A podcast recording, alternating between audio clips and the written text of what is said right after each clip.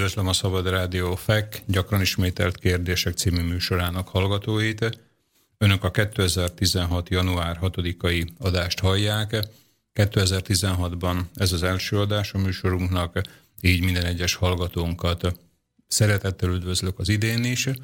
Kívánok Önöknek kellemes, jó rádióhallgatást, sok közösen eltöltött kellemes órát és műsort kívánok, és természetesen mindenkinek jó egészséget és sok örömet. Rádiónk 2016-ban, ugyanúgy, mint az elmúlt években, egyedül csak az önök pénzügyi támogatásából, adományaiból tartja fönn magát, továbbra sem közlünk semmilyen kereskedelmi hirdetést, ezt teszi lehetővé azt, hogy a hirdetők esetleges befolyásától, esetleges cenzúrájától mentesíteni tudjuk adásunk, adásaink és műsoraink szerkesztését. Mai adásunk annyiba különbözik talán az előzőektől, előzőektől, hogy nem élőben sugározzuk ezt a műsort. Ennek megvan az oka, amire majd ki fogunk térni. Ma valóságosan 2016. január 4-e hétfő van, önök pedig szerdán a megszokott időben 12 és 14 óra között hallják adásunkat. Mai vendégünk Kovács Zoltán úr, a Vándorlás polgári társulás vagy társulás megálmodója, alapítója. Kovács úr, mi az, amivel most ön foglalkozik, illetve mi az a különleges ok, ami miatt sajnos át kellett helyeznünk a szerdai napról a hétfői napra ezt a beszélgetést. Jó estét kívánok, üdvözlöm a hallgatókat. Köszönöm szépen a meghívást. Melyik kérdésre is válaszoljak először? Mivel hát, foglalkozom? Hát először nézzük meg ezt a e, technikai okot talán.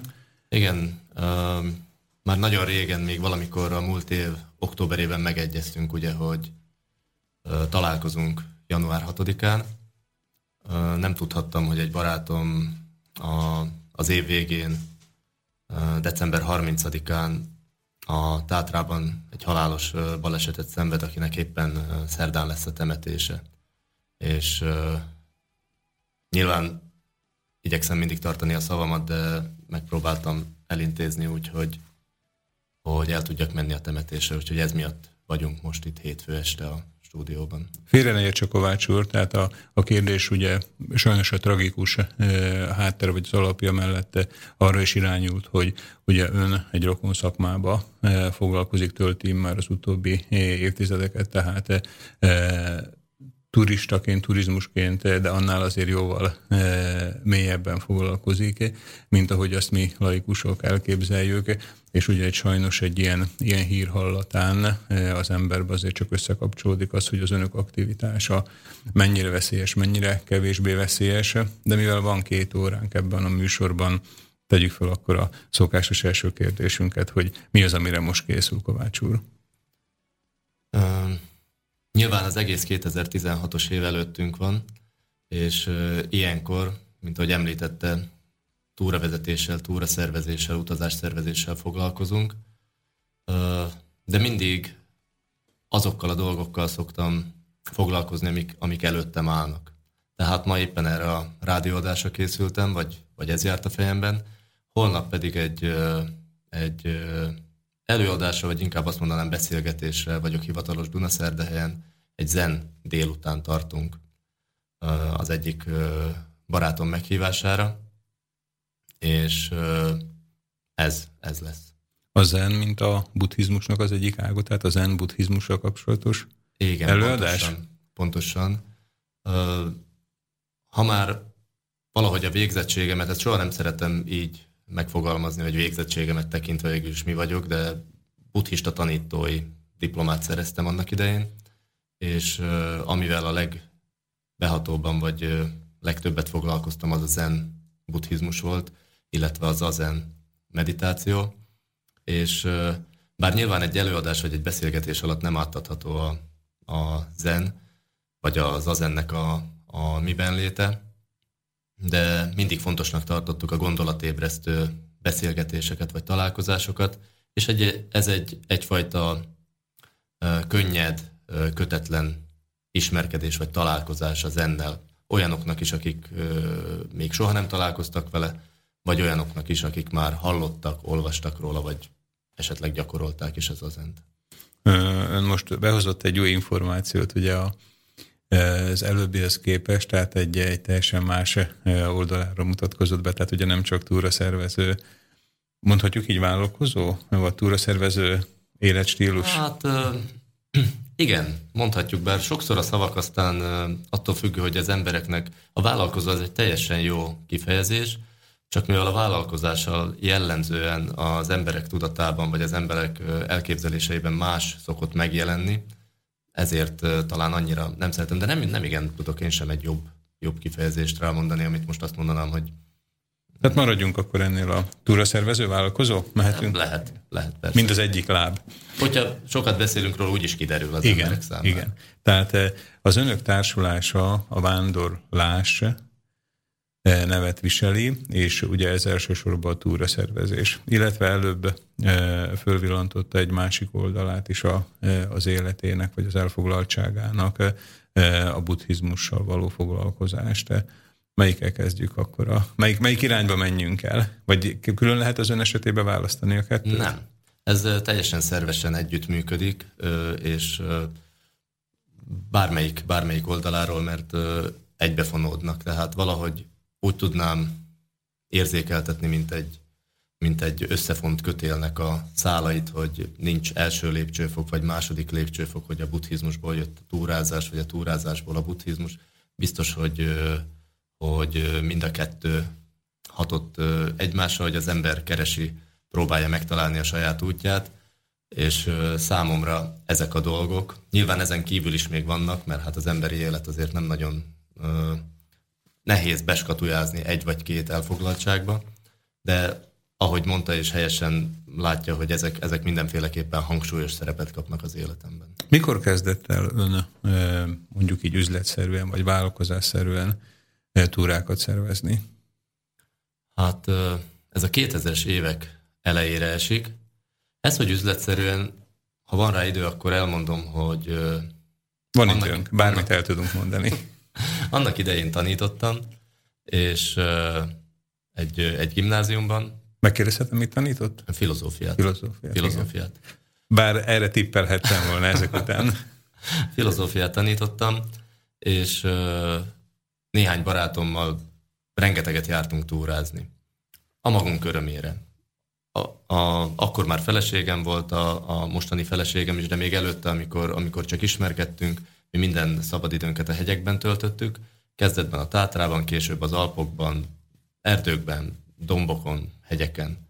És, és akkor kedves. valaki bekérezkedett a kocsiba. És előbb-utóbb, hogy lenni szokott, nem is. Először, először gyerektúrákat kezdtünk el szervezni gyerekeknek az iskolából, szerveztünk túrakört, és akkor már lett egy kis tapasztalatunk azzal, hogy csoportot. Igaz, hogy a diákjainkat, vagy... Tehát ön alapított az iskola mellett, vagy vitt egy e, ilyen kört, Igen. ami túrázás. Tehát Igen. mind régen klasszikusan ez a mondjuk a 80-as években Pontosan. E, talán még elfogadható, vagy elképzelhető volt, ön felújította ezt a hagyományt. Igen. Vagy még annak előtte akár a cserkészet is, ugye? Igen, ez? például. például. És ezek még talán most is működnek, vannak iskolák, ahol vannak túra körök, vagy túra klubok, és egy kedves barátommal, Klimek Szilárddal kezdtük el ezeket a, ezeket a iskolai csoportokat.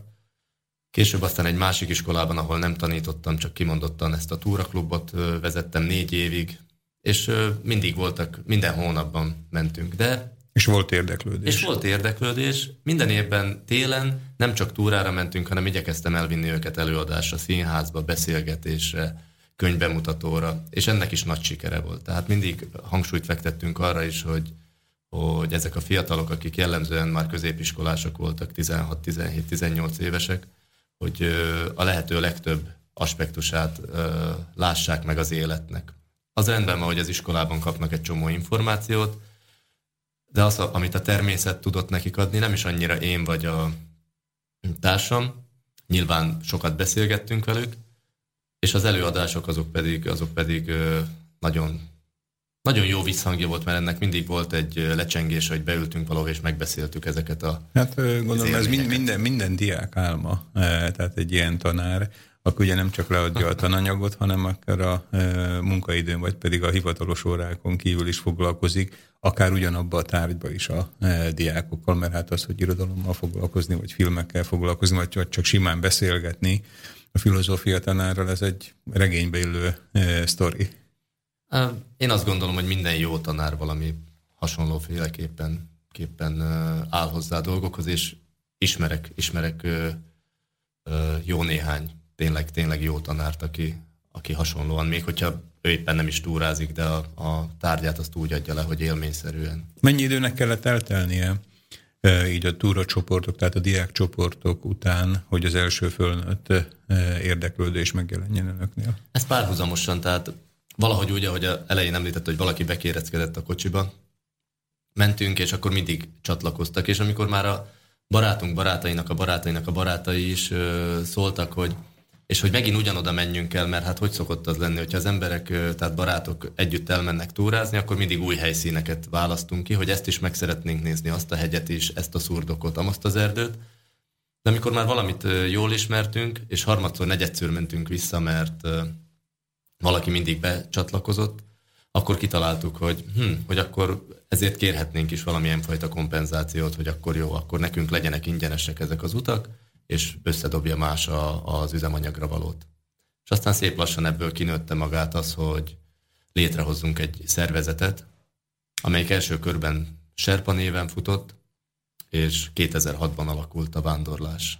Tehát 2006, tehát ön a 2000-es év környékén Igen. kezdte el ugye az Igen. iskolába csinálni, és utána tehát 5-6 évnek kellett eltelnie. Körülbelül, igen. Hogy ön akár föl is adja a tanári állását, és már csak ebbe foglalkozzon? Én csak egy évig tanítottam. Igen. Én csak egy évig tanítottam, közben sok minden mással is foglalkoztam, mert... Mivel foglalkozott még? Ó. Voltam kertész egy, a, a buddhista egyetem rektoránál, illetve nem csak kertész, ez így nem teljesen igaz, ilyen mindenes a ház körül. Mert éppen nem volt más pénzkereseti lehetőségem, és akkor, akkor én több mindenkit megkérdeztem, hogy nem tudna valamilyen fajta uh, munkát ajánlani, és ő mondta, hogy szüksége van. De közben még könyvet is nyomtattam, úgyhogy ilyen tényleg ilyen mindenes voltam. És uh, az igaz, hogy nem kerestem nagyon sokat, de legalább valamit, viszont rengeteget tanultam, mert uh, tehát egy, egy állás volt, ugyanis a, a házigazdámnak a felesége egy nagyon jó nevű pszichológus. Mi akkor vártuk feleségemmel az első gyermekünket, és ö, kapállás meg mindenféle növény ültetés közben ő elmondta nekem a szülés előtti, szülés utáni depresszióról és a, a gyereknevelésről, a gyerekvárásról, a, a szülőknek a, a párkapcsolati dolgo, dolgokat, és ez, hát ez, ez akkor nekem olyan nyilván nagyon érintett és érdekes volt, és amikor láttam a, az életemben, hogy igen, folyamatosan azokkal a dolgokkal találkozom, amit ő mesélt, akkor egyre többre értékeltem ezeket a napokat, vagy ezeket a heteket. Ez a buddhista egyetem, ez hol van? Ez itt Szlovákiában, Posba, vagy? Nem, ez Budapesten. Budapesten. Budapesten. Értem, tehát ön a buddhista egyetemre bejelentkezett, mint... Az a 90-es években, igen. Értem. Uh, Körösi Csoma Sándor Buddhista Egyetem volt a neve, és még most is, most is vannak buddhista tárgyú előadások, de most már, most már nem, nem kizárólag buddhizmussal foglalkozik. Ezt most nem tudom pontosan elmondani, hogy ebben nem mennék bele, hogy uh-huh. mi minden mással is. John ide diáknak jelentkezett? Igen. Vagy diákként Igen, én, én sokáig jártam oda, és utána 2003-tól tanítottam ott 7-8 éven. Aha, tehát akkor ott maradt, ott úgy, mint általában elő. az egyetemen, főiskolák, ott maradnak a tanszéken a diákok, a legjobbak, és akkor viszik tovább a tananyagot, most már ők adják elő tanársegédként. Igen. Vagy Igen.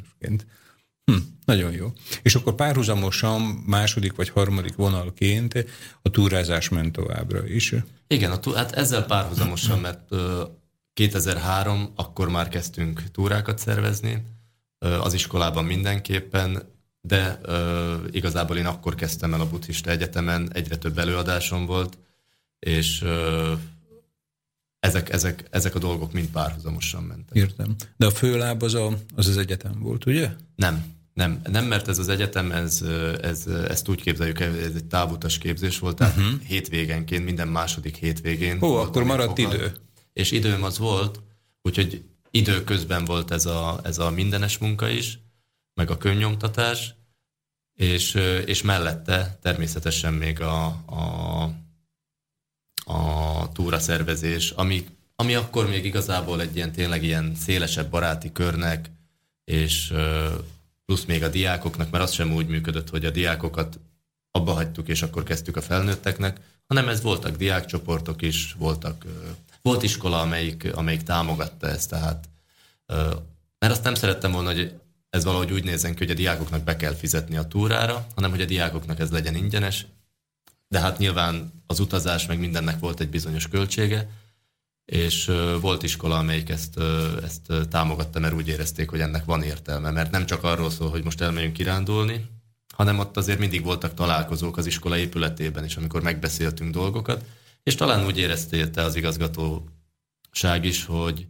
hogy értelmes, értelmes, ez, értelmes dolog, hogy a, a fiatalok az energiáikat ott vezetik le, hogy, hogy túrákat tervezünk, hova is menni. Ezt mindig megbeszéltük, tehát nem én döntöttem el, hogy most ez lesz. Fölvetettem ajánlatokat, valamibe be kellett szállni az diákoknak is anyagilag, ha messzebbre akartak menni, mondjuk Ausztriába vagy Magyarországra, de megbeszéltük, és azt mondták, hogy azon felül, amit az iskola állők szeretnének hozzátenni, akkor megbeszéltük, kiszámoltuk, hogy ott mennyi az úti költség, mire lehet számítani, esetleg több napra, és akkor vagy elmentünk, vagy nem. Értem. És akkor ugye elérkezett ez a szép nap, amikor önök úgy döntöttek, hogy most már valamilyen szervezett formába eh, viszik tovább ezt a tevékenységet, és akkor megalapították a vándorlás társulást, polgári társulást? Először a serpát, és utána a, a serpát, vándorlás. igen, értem. Ez mindig ilyen polgári társulásként minden, minden, működött, igen. értem. Polgári társulás. Tehát nem, ez is kifejezte talán az, hogy nem egy klasszikus vállalkozásról van szó? Vagy... Igen. Igen, mert nem igazán profitorientáltak szerettünk volna lenni, és utazási irodát létrehozni, az pedig, az pedig nem egy egyszerű dolog. Az, az, az most sem egyszerű. És akkor sem volt az és úgy gondoltuk, hogy mi azzal a néhány túrával, amit szervezünk, ez, ez nem, nem, nem ad rá elegendő okot arra, hogy mi egy komoly utazási irodát indítsunk. Úgyhogy mi lényegében a mai napig a tagjainknak szervezünk különböző utakat. Nyilván a tátrai, kiskárpátoki, közeli alpesi szurdoktúrákon vagy csúcsokon túl most már, most már nagyon-nagyon sok felé járunk, és nem csak én egyedül vezetem az utakat, hanem vagyunk többen. Tehát ebből a szempontból így az évek hmm. alatt kicsit kinőtte magát. Igen, mert ugye hát lassan tíz éve, ides hát tíz éve tíz évesek, igen. Működnek, és akkor az, akit önök magukkal elvisznek, az egybe a társulásnak a tagjává is válik. Igen. Értem. Azt megkérdezhetem, hogy körülbelül hány ember tudtak megmozgatni ez alatt a tíz év alatt? Nem akarok természetesen üzleti titkokba lájkálni, csak hogy ez kb. mennyi embert jelent nagyságrendben. 500 körülbelül, körülbelül egy ilyen 400, 400 fő, lehet, hogy 500, mert vannak olyanok, akik, akik nagyon régen nem, és kezdetben nem volt fönn az interneten az a lehetőség, hogy, hogy mindenki föl legyen írva, tehát föl legyen iratkozva, és, és szép lassan vannak, akik elmaradtak. Tehát ez alatt a tíz év alatt azért vannak, vannak túrázóink, akik elmaradtak. Miért általában az emberek azok rendszeresen járnak? Visszatérő. Aha. Jellemzően visszatérő túrázóink vannak, de nyilván egy nagyon sok barátnőnk van, aki, aki időközben szült, és akinek pici babája van, az néhány évet ilyenkor kihagy. Van, aki elköltözött, van, aki, van, aki más okoknál fogva de jellemzően a túráink mindig visszatérők voltak, és mindig úgy néztek ki a csoportok, hogy egyik túrára, hogy mentünk a másikra, mindig volt egy mag, akik, a, amely mag is cserélődött, és két-három vagy egy-két új ember mindig megjelent. Értem, tehát megvolt az állandóságon belüli a változás igen, is, tehát igen. az, hogy kb. a jelleg a csoportnak az ugyanolyan volt, csak az emberek igen, változtak. Igen, csak mindig, mindig volt egy ilyen forgó, és nyilván voltak, akik akik kinéztek maguknak vagy nehezebb túrákat, vagy épp az egyszerű túrákat, vagy a több napos túrákra. Van, akik az egynaposokra ö, érezték úgy, vagy úgy, úgy, úgy alakult az életük, hogy azokra tudtak jobban járni. Ö, most nagyobb a szórás, most sokkal több idegennel találkozunk, idegennel, idézőjelben idegennel, újjal. tehát újjal, akik, uh-huh. akik először jönnek velünk.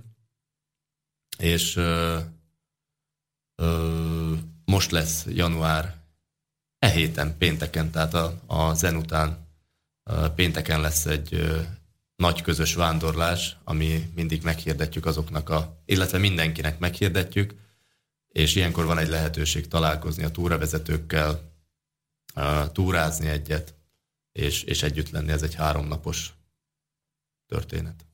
Az ember általában, hogyha meghallja azt a szót, hogy túra, azért általában hogy az a klasszikus kép jelenik meg, hogy gyalog megy az ember egy hegyi ösvényen, kezében van esetleg egy, egy bot, és akkor túrázik.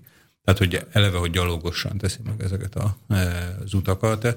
Ugye most az utóbbi egy-két évtizedben az divat lett ugye túrázó utazási irodákkal ide-oda elmenni, ahol már megjelenik az autóbusz, a kerékpár, a kajak, olykor-olykor repülőgép. Önök mennyire tudtak megmaradni ennél a klasszikus túrafölfogásnál, vagy pedig mennyire, mennyire lépett be, tehát egy ilyen technikai plusz is? Hát az üzenetünk az mindenképpen az lenne, hogy ahogy, ahogy pontosan, hogy elmondta, tehát ha túrázunk, akkor az, az egy gyalogtúra ha viszont ki szeretnénk egy kicsit szolgálni az igényeket, vagy odafigyelni arra, hogy mire van igény, akkor bizony az emberekkel el kell menni messzebbre. Egy nagyon jellemző példa, imádom a magas tátrát, gyerekkoromban nagyon sok időt töltöttem ott a szüleimmel, és nyilván, ha túráról van szó, egy szlovákiai vagy felvidéki magyarnak, a magas tátra az egy nagyon kézel, uh, kézenfekvő lehetőség, azt hiszem három vagy négy éven betelt, mire, mire egy, egy teljes csoportot el tudtam vinni a magas tátrába túrázni, míg az Alpokban folyamatosan teltházas csoportjaink voltak, ugyanis a tátra az valahogy az volt az emberek fejében, oda el tudok menni egyedül is. Azt majd, majd elmegyek a családdal, majd, majd akármikor elmegyek. Aztán persze nem ment el, de az Alpok az valahogy olyan, olyan, olyan, olyan exotikusabbnak tűnt. És ez, ez, ez eléggé benne van az emberekben. Az üzenetünk az mindenféleképpen az, hogyha valaki ki szeretne menni a természetbe, nem kell messzire menni. Elég kimenni ott, ahol van, és kimenni a kanális partra, elmenni a Kiskárpátokra, elmenni az Oborra, és gyönyörű élményeket lehet szerezni.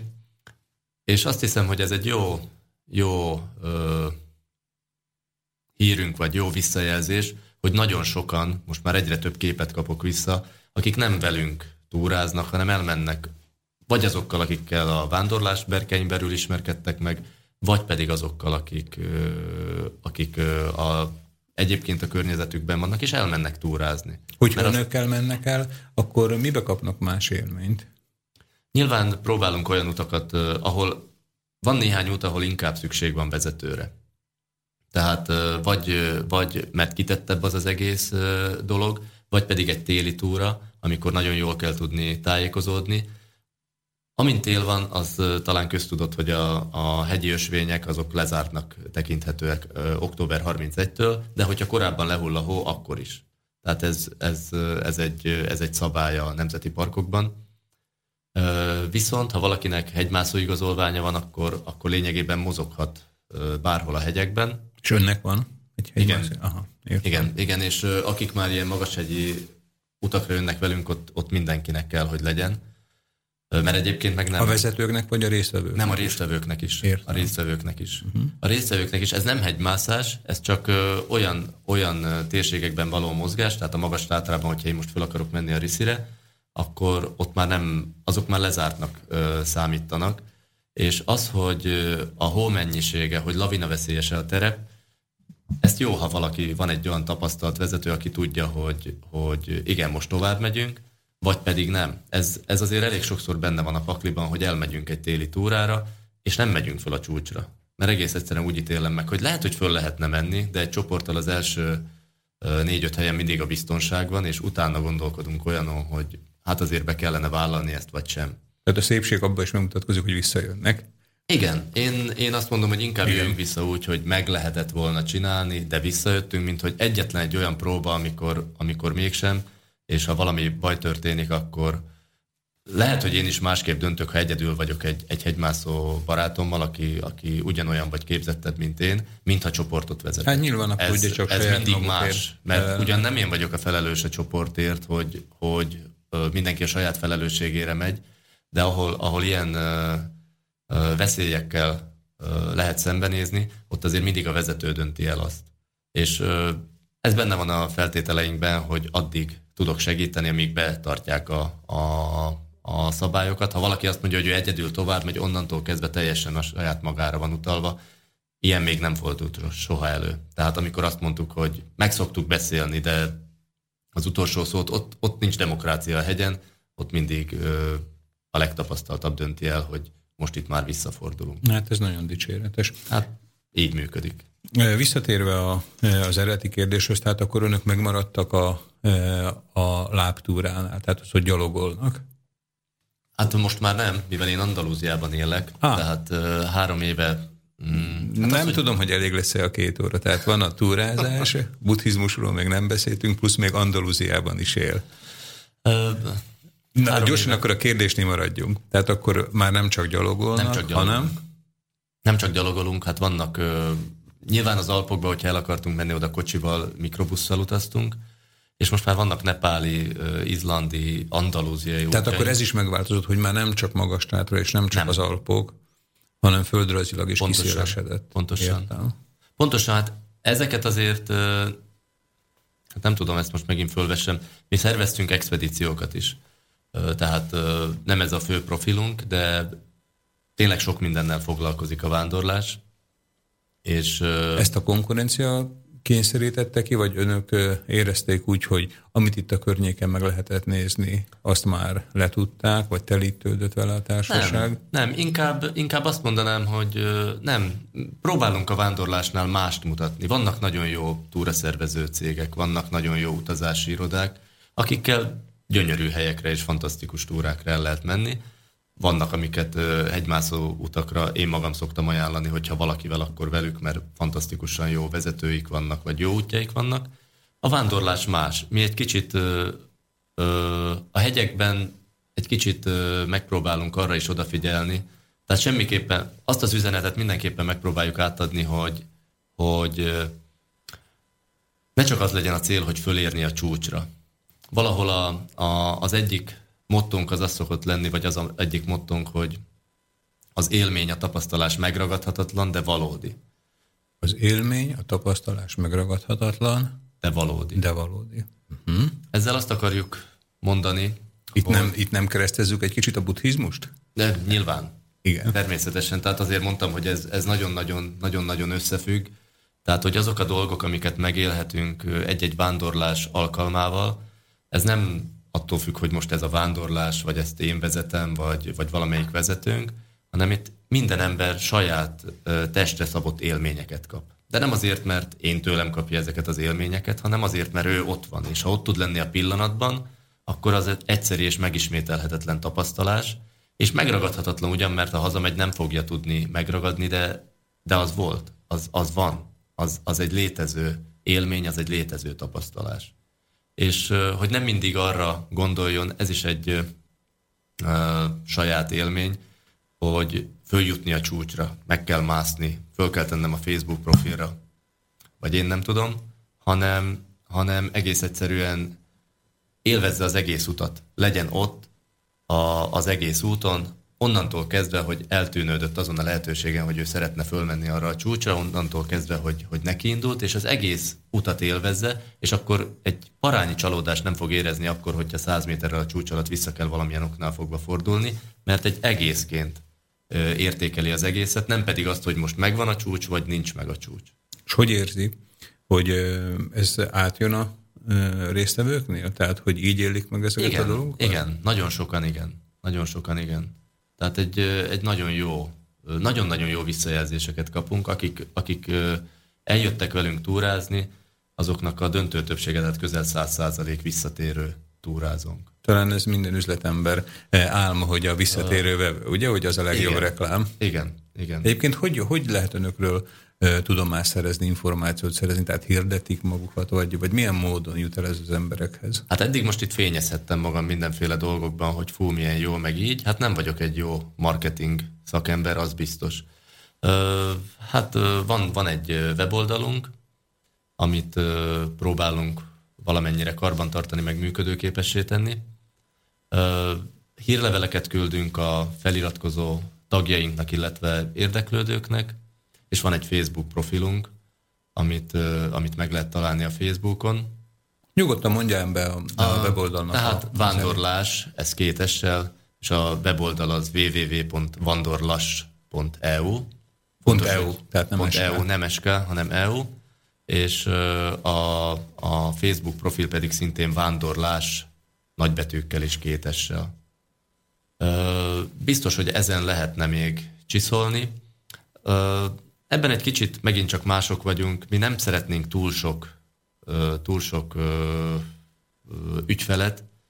Egyenlőre úgy vagyunk, hogy néhány, néhány, néhány fővel több nem ártana. Ez főleg akkor, hogyha egy, egy utunkra éppen a minimális létszám alá jelentkeznek egy vagy kettő, akkor néha, néha akkor is megoldjuk, mert a túravezetőink nagyon, nagyon jó Pont fejek. a profit nem jelentkezik, ugye? Tehát ez az egy-két ember.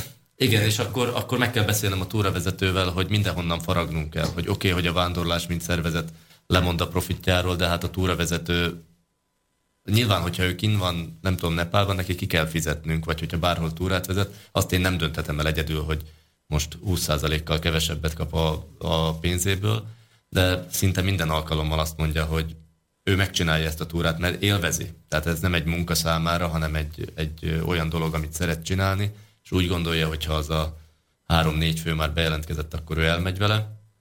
Tehát azt mondom, hogy néhány fővel nem ártana több, de viszont arra meg soha nem hajtottunk, és most sem hajtunk, hogy mi szeretnénk egy ilyen ö, igazi vállalkozássá kinőni magunkat, amikor túravezetők tucatjai várják a, a klienseket a világ minden táján.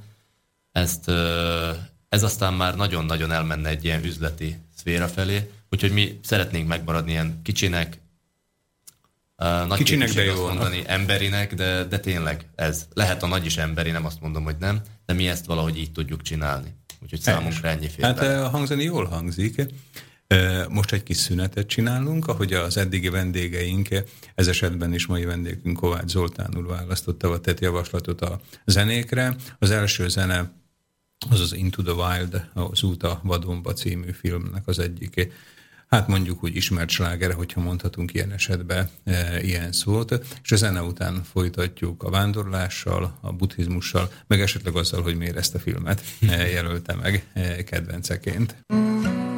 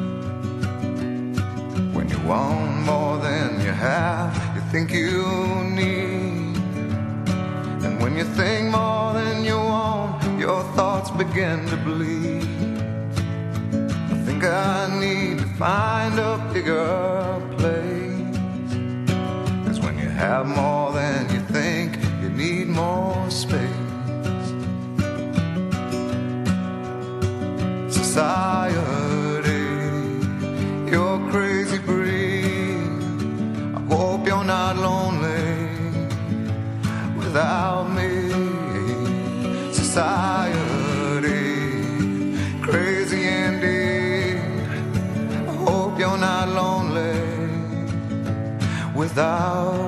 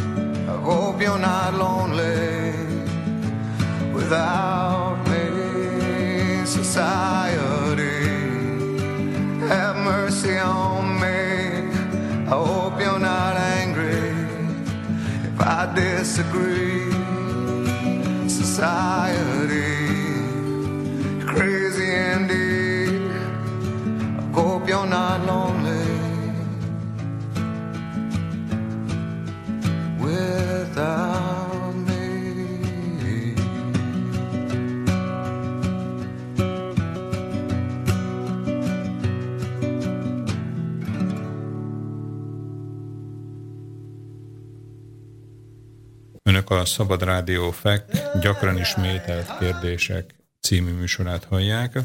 Én Somogyi Szilárd vagyok, vendégem pedig Kovács Zoltán úr, akivel ez ideig odáig jutottunk el, hogy a vándorlás, mm, polgári társulás, a vándorlás, túraszervező társulás alapítója, elnöke, illetve buddhista volt diák és tanár, és annyit már megtudtunk, ugye, hogy andalúziai lakos.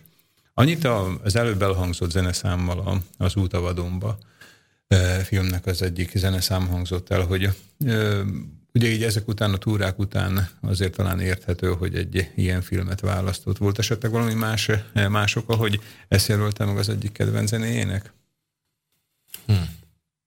Nyilván a nem emlékszem pontosan, hogy először a filmet láttam, vagy a könyvet olvastam, amelyik alapján készült a film, de a film is nagyon-nagyon jó. És igazából egy, de még a film és a könyv előtt egy barátnőm mutatta meg ezt a zenét, és akkor még csak nem is tudtam, hogy milyen filmből. Nyilván éppen egy túrán voltunk, valakit várnunk kellett a vonatállomáson, és, és akkor, akkor mondta, hogy hallgassunk zenét, és annyira, annyira megragadott, hogy utána elkezdtem keresni, hogy mi is ez, láttam, hogy van egy ilyen film, és szerintem először a filmet láttam, és utána olvastam el a könyvet.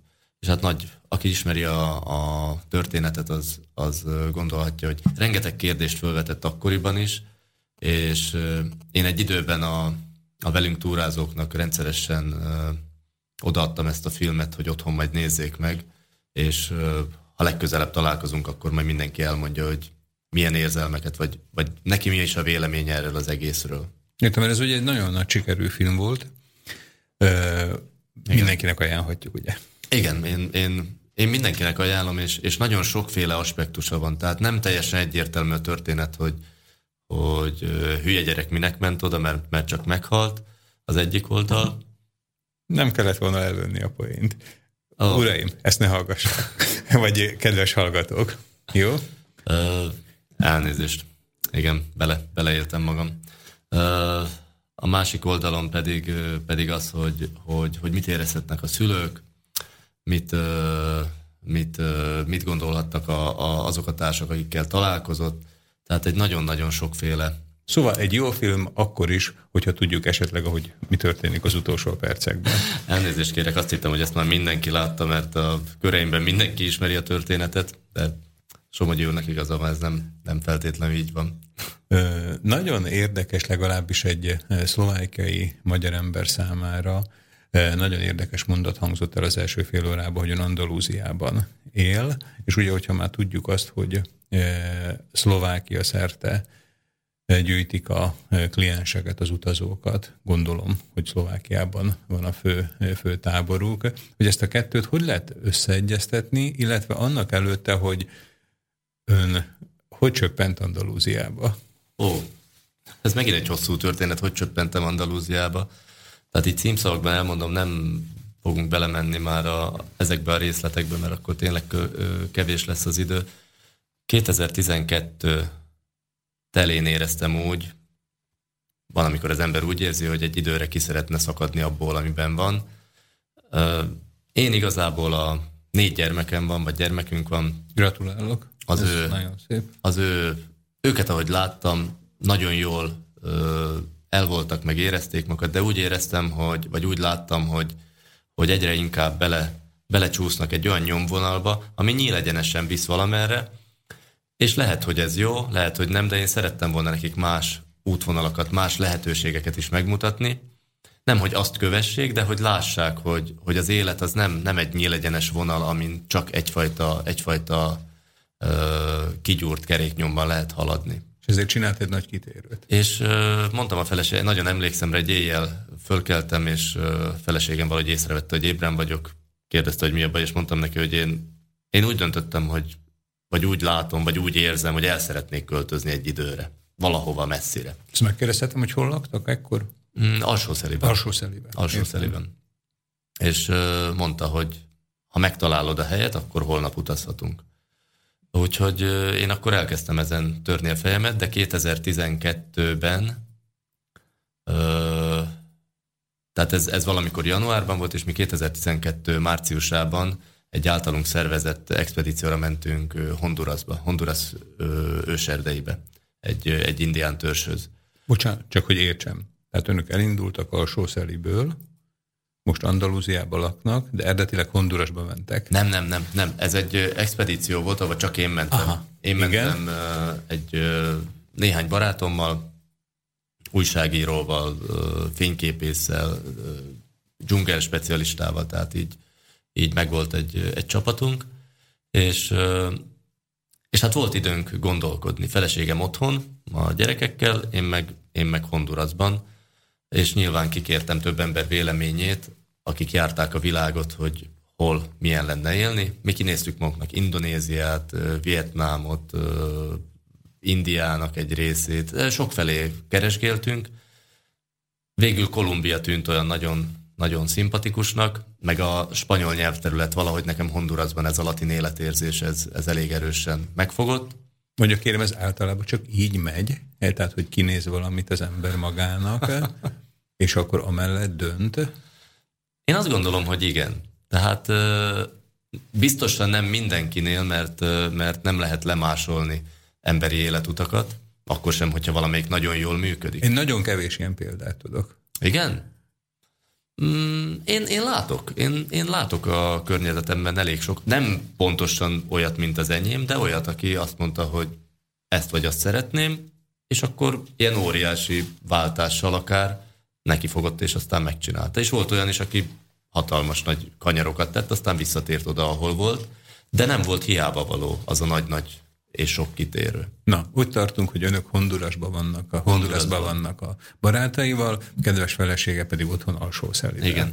És amikor visszajöttem, visszaérkem, érkeztem, akkor rájöttünk, hogy anyagi lehetőségeink nem teszik azt lehetővé, hogy mi repülővel menjünk valahova. Hatan vagyunk, bármilyen olcsó repjegyet is találunk. Ekkor már négy gyermekük volt. Igen, igen. Értem. Igen, a legkisebb volt öt éves, és a legnagyobb tizenkettő.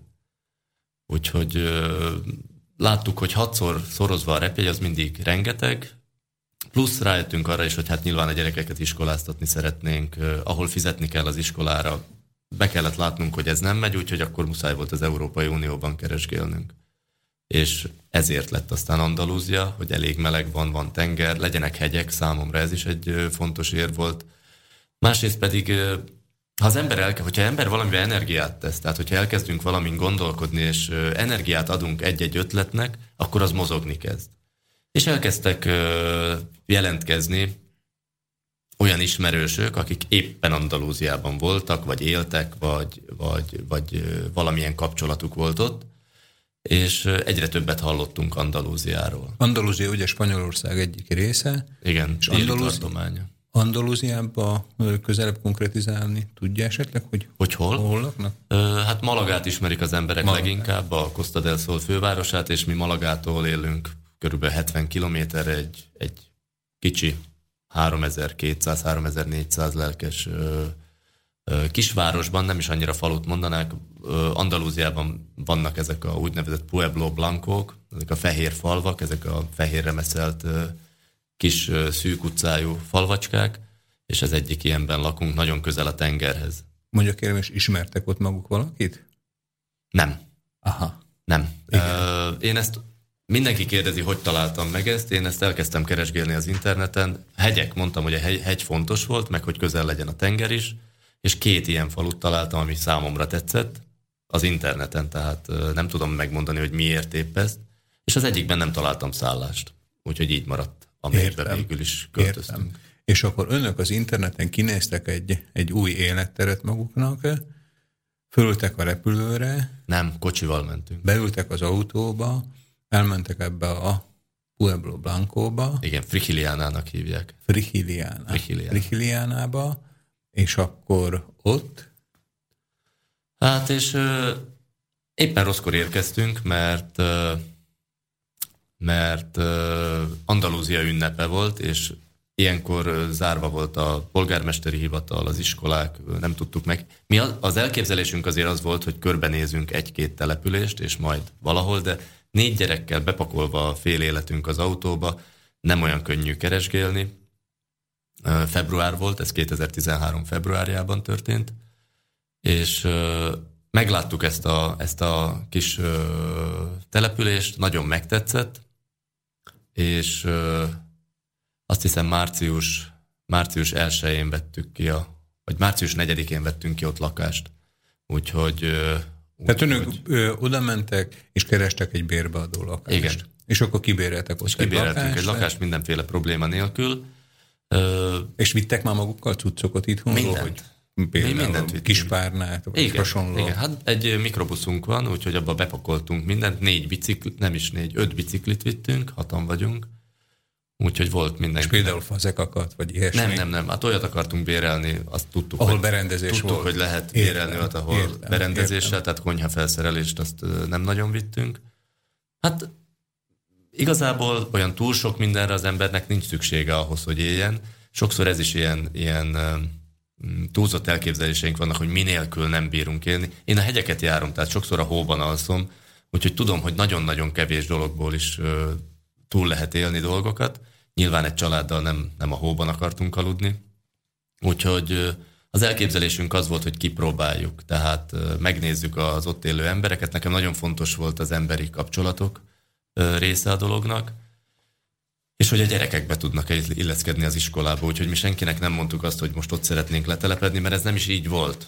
Azt mondtuk, hogy elmegyünk négy hónapra, és megnézzük, hogy mi a helyzet, hogy, hogy tetszik, nem tetszik, és hogyha nem, akkor, akkor is mindenképpen azt a pár hónapot járjanak ott is iskolába, és akkor visszatérünk majd a nyári szünetben, és folytatjuk az itteni életünket. Nem égettünk fel semmiféle hidakat.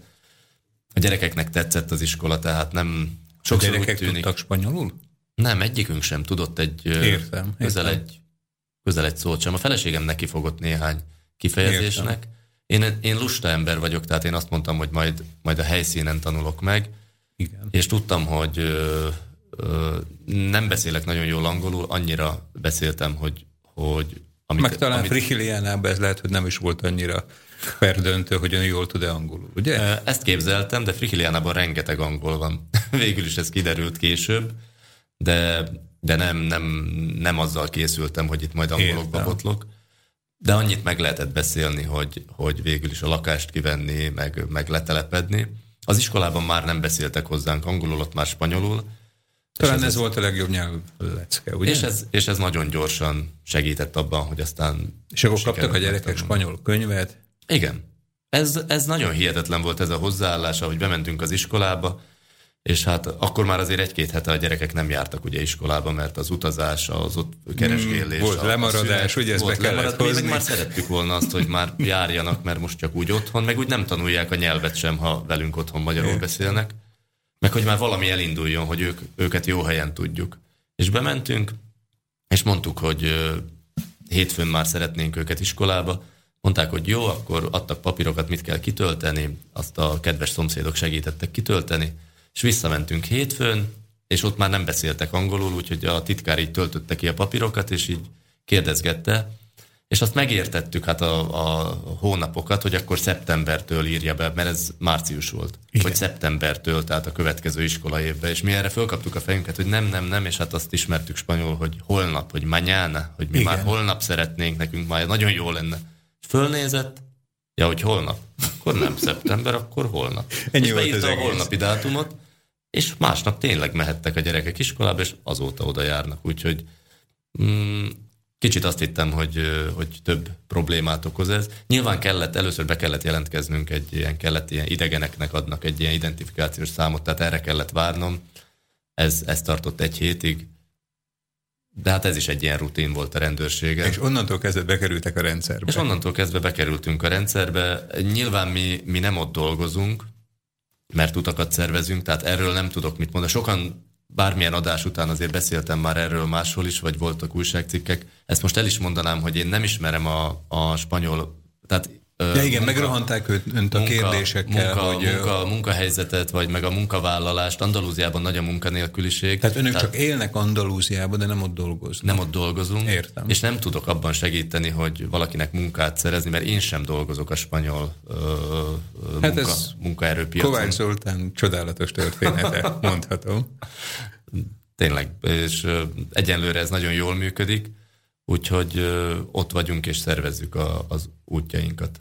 Mondja kérem, tehát hogyha jól fogom föl, önök eh, választottak eh, egy mindenféle vagy bármilyen szempontból megfelelő szegletét a világnak, ahova nem csak vágyakoztak vagy csóvárogtak, hanem be is pakolták a cuccokat és elmentek, de továbbra is, tehát virtuálisan itt tudnak lenni, tehát ugye előbb fölvetettem azt, hogy, tehát, hogy a, a klientúrájuk, tehát a, a vendégeik, a, a turista utainkon résztvevő emberek, azok gondolom továbbra is a régi csapatból, a régi Igen, az a felvidék, származ, származnak. Felvidéki magyarok, és most már sokkal többen jelentkeznek Magyarországról is, mert, mert amíg, amíg mi nagyon sok egynapos utat szerveztünk Ausztriába, Kiskárpátokba, Fátrába. Nyilván Magyarországról, Budapestről elutazni azért szerdahelyre, hogy majd egy napos utat tegyenek, és utána vissza, ennek nem nagy értelme volt. Most egy Andalúziába vagy, vagy a Himalájába elrepülni, az teljesen mindegy, hogy milyen hogy honnét megy az ember. Ugye? Repül az ember. Uh-huh. Sőt, most az utóbbi időben egyre többen jelentkeznek külföldi magyarok, tehát úgy külföldiek, akik magyarok, de Londonban vagy Tehát, hogy nem magyarországiak, nem, nem magyarországiak és nem szlovákiaiak. Nem sokan, nem ez a többség, de eddig egy sem volt ilyen, és most már, most már azért egyre többen jelentkeznek. Úgyhogy nagyon sokféle emberrel ismerkedünk meg, ami, ami számunkra is nagy élmény, mert rengeteg életutat ismerünk így meg. És Kovács úr, kérem, hányan csinálják most a vándorlás társulást? Hát ez jó kérdés, mert magát a szervezést azt zömében én és a feleségem szervezzük, tehát hogyha én utat vezetek, akkor ő, ő vezeti, a, ő, ő válaszol a levelekre, ő irányítja a reklámokat a Facebookon vagy a honlappal kapcsolatban, és néhány nagyon-nagyon jó, jól beilleszkedő túravezetőt találtunk, egy írországi, illetve egy Írországban élő Magyar. magyart. Igen. Egy, egy budapesti srácot, aki nagyon sok időt tölt uh, Izlandon, uh, Nepálban, illetve Indiában, mikor merre utazik és, és vannak néhányan a régi garnitúrából itt felvidéken, akik felvidéken, illetve, illetve Magyarországon, akik pedig az európai klasszikus, tehát klasszikusnak számító vándorlásokat vezetik, tehát legyen az az alacsony tátra, vagy a Kiskárpátok, vagy valamilyen ausztriai csúcs, vagy Szlovénia. Úgyhogy... Tehát akkor egy ilyen 5-10 főből álló... Hát szervezői a, csapat? A honlapon többen vagyunk, de akik úgy ö, igazán, igazán tudnak is, és, ö, és már kikristályosodott az, hogy, ö, hogy aktívan ö, dolgoznak is, vagy, vagy csinálják ezeket az utakat, ilyen öten hatan vagyunk. Értem. Tehát öten hatan... Igen, velünk kettőnkkel együtt. Úgy, ah, ez... értem. Tehát akkor nem egy nagy nem. társaság. Nem, látszólag több, mert azért nagyon sok túravezető aspiráns jelentkezik, de nekünk ahhoz meg kell ismerni, mert Igen. a vándorlás adja egyrészt a nevét, másrészt meg akik jelentkeznek, tehát azt azért szeretnénk tudni, hogy kivel fognak hegyet mászni, vagy, vagy, vagy egy nagyobb túrára elmenni, vagy három hetet eltölteni valahol. Úgyhogy annak idő kell. Mondja kérem, és ilyenkor Kovács úr mindig hazamegy Andalúziába, aztán a következő túrára visszajön, vagy, vagy van egy időszak, itt... amikor itt tartózkodik, és akkor nem jár haza Andalúziába? Az itteni utakat nem mi vezetjük, tehát az itteni uh-huh. utakat a, a, a helyi vezetők. Értem. A, én Andalúziában vezetek, hát vannak túráink is, de jellemzően városnézések, illetve szoktunk ilyen táborokat, csikunk tábor, illetve... Csikunk? Mit jelent az, hogy csikunk? Csikung, a kung az mindig a kínaiban valamivel, valamiben való jártasságot, tehát a kung fu vagy, vagy a többi, többi hasonló kifejezésben is jártasságot, valamiben egy mély jártasságot jelent. A chi pedig az energiát, uh-huh. tehát ezt a, ami a... De amiről mostanában sokat amit hallunk, a tehát, hogy a chi... Prána, Aha, igen, a chi, a japánok kinek hívják, és a belső energiával való, való ö, testgyakorlás, lehetnek ezek légzőgyakorlatok, lehetnek különböző formagyakorlatok. Én jó ideje tajcsizom, és az ehhez kapcsolódó csikunk gyakorlatokat tudom megmutatni. Hogyha valaki egy hétre eljön, akkor van Ez van ilyen, Andalúziában. Ez van Andalúziában. Ez Értem. is egy része, tehát van, van ilyen táborunk is, vannak ö, ö, Valden napjaink, és vannak klasszikus. Mit jelent az, hogy Valden nap? A Valden napok, ez egy nagyon érdekes, ez, ez saját ö, fejlesztés, ha mondhatom így. Ö, ezek azok a napok, aminek nincs programja. Nincs programja, mert a, a résztvevők ö, habitusa határozza meg azt, hogy mit is fogunk ezeken a napokon csinálni. Nyilván ez egy önismereti... Ö, nem, nem túl laza ez? Tessék? Nem túl laza ez, hogy nincs programja, hanem amik ö, a résztvevők... Az igazsághoz hozzátartozik, hogy eddig három Valden napok valósult meg, nem jelentkeznek túl sokan, az emberek szeretnének lazák lenni, de ez azért pontosan, ahogy mondja, lehet, hogy ezt még nem használtam így, hogy túl laza, de lehet, hogy ez a benne van, de mi kitartunk mellette, hogy mindig meghirdetjük, mert... Már ne haragudj, mit hirdetnek meg ilyenkor? Tehát az, hogy... Hát van egy... Van egy mert hogyha nincs konkrét Megpróbálunk program. leírni egy hangulatot. Igen. Most már van tapasztalatunk, hogy milyen is volt az a Valden napok, ami megvalósult. Tehát ebben nagyon sok minden belefér. Az mindenféleképpen nem annyira előadások, inkább a féle gondolatébresztő uh-huh. témáknak a felvetése. A Walden, ez Henry David Torónak az egyik könyve, aki, amit én nagyon szeretek, aki két évre elvonult a Walden tó partjára, és, és, és ott élt. Uh-huh. Tehát ebből ö, merítjük az első inspirációkat, ennek a hangulatát adjuk át az első este, és utána az egész hét föl van építve, ami, aminek az alfája és omagája végső soron az, hogy ki hogy tud boldoggá válni, hogy tudja a saját életét boldoggá tenni. Semmiképpen nem kell azt, azt határozottan kimerjük, illetve ki tudjuk jelenteni, hogy nem akarunk út, utat mutatni. Tehát nincs egy olyan utunk, amire azt mondjuk, hogy na, mi ezt csináljuk, ettől boldogak vagyunk, így kell élni, ahogy mi mondjuk.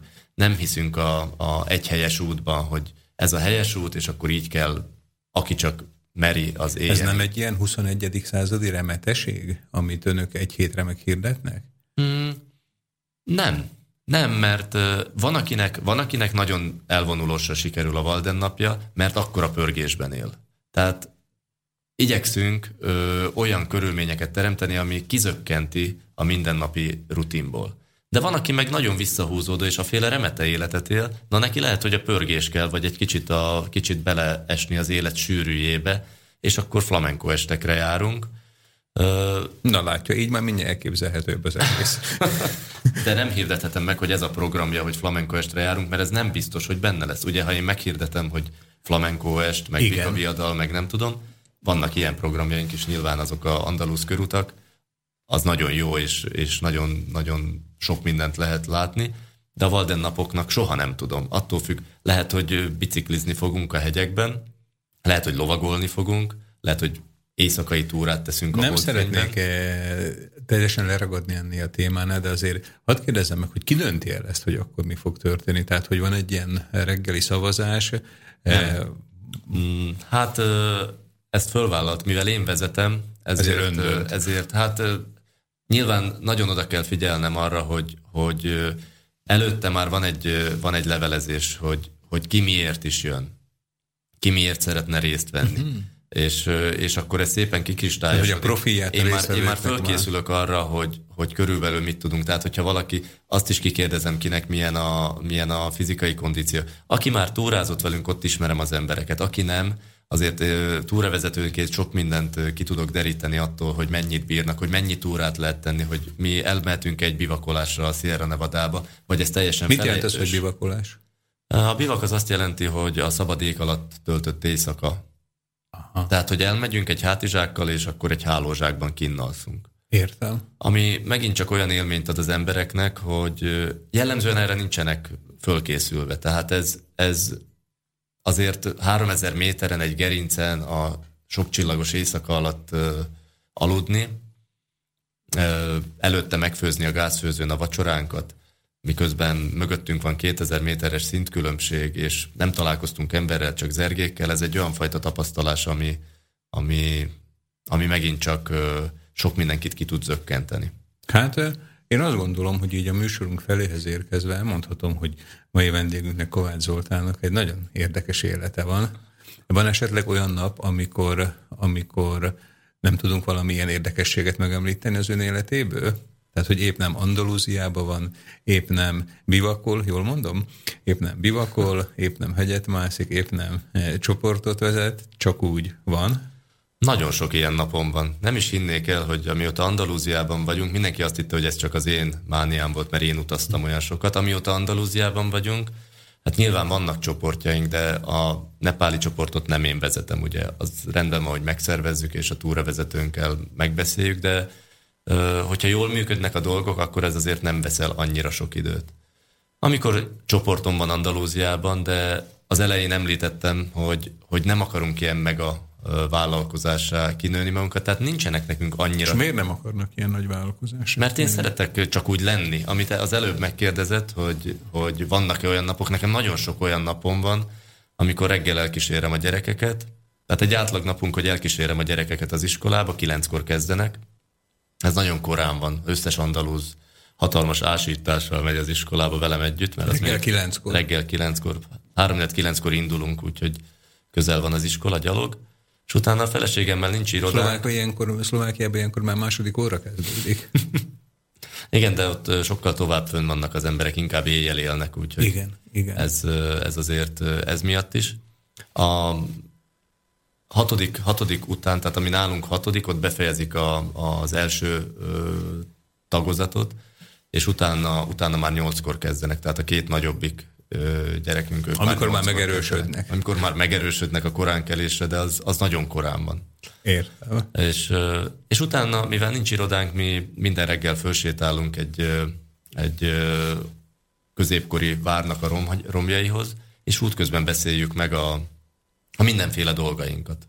Akár a, a gyerekekkel való dolgokat, de leginkább azzal indul a napunk, hogy megbeszéljük a tennivalókat, ami a vándorlással kapcsolatos, ott fönn mindegyikünk elvégzi a gyakorlatait, a csikunk gyakorlatokat, vagy a tajcsit, vagy amit. És ez egy körülbelül egy egy órás, másfél órás kör. És mire visszaérünk a városkába, az ilyen 10 óra, fél 11 körül, addigra kezd éledezni. Én ott nincs internetünk a, a lakásban, ez célzottan nem azért, mert nem lehetne, hanem azért, mert így akkor nem vagyok folyamatosan elérhető, és sokkal nyugodtabb az életünk. Úgyhogy egy könyvtárba járok ö, dolgozni, amit tíz, tí, amely tízkor nyit, és akkor oda beülök, és akkor néhány óra alatt elintézem azokat a fontos dolgokat, amihez ö, feltétlenül szükségem van internetre, és azt kikapcsoltam, onnantól kezdve pedig, pedig élünk. Tehát, hogy éppen lovagolni megyünk, vagy, vagy elmegyek valamilyen utakat bejárni, vagy egész egyszerűen csak vagyunk. Tehát sok-sok ilyen Hát ezt, ezt, már csak, ezt már csak hallani is jó, gondolom hallgatóink nagy része is egyetért ezzel. Mai vendégünk Kovács Zoltán, a Vándorlás Túraszervező Társulástól, illetve mondhatjuk azt, hogy Andalúziából, hogy Andalúziától nem messze van Barcelona, Barcelonában lakik pedig Manu Chao, aki a következő számunknak a szerzője, úgyhogy hallgassunk egy kis Manu Chao-t, és utána folytatjuk mai vendégünkkel.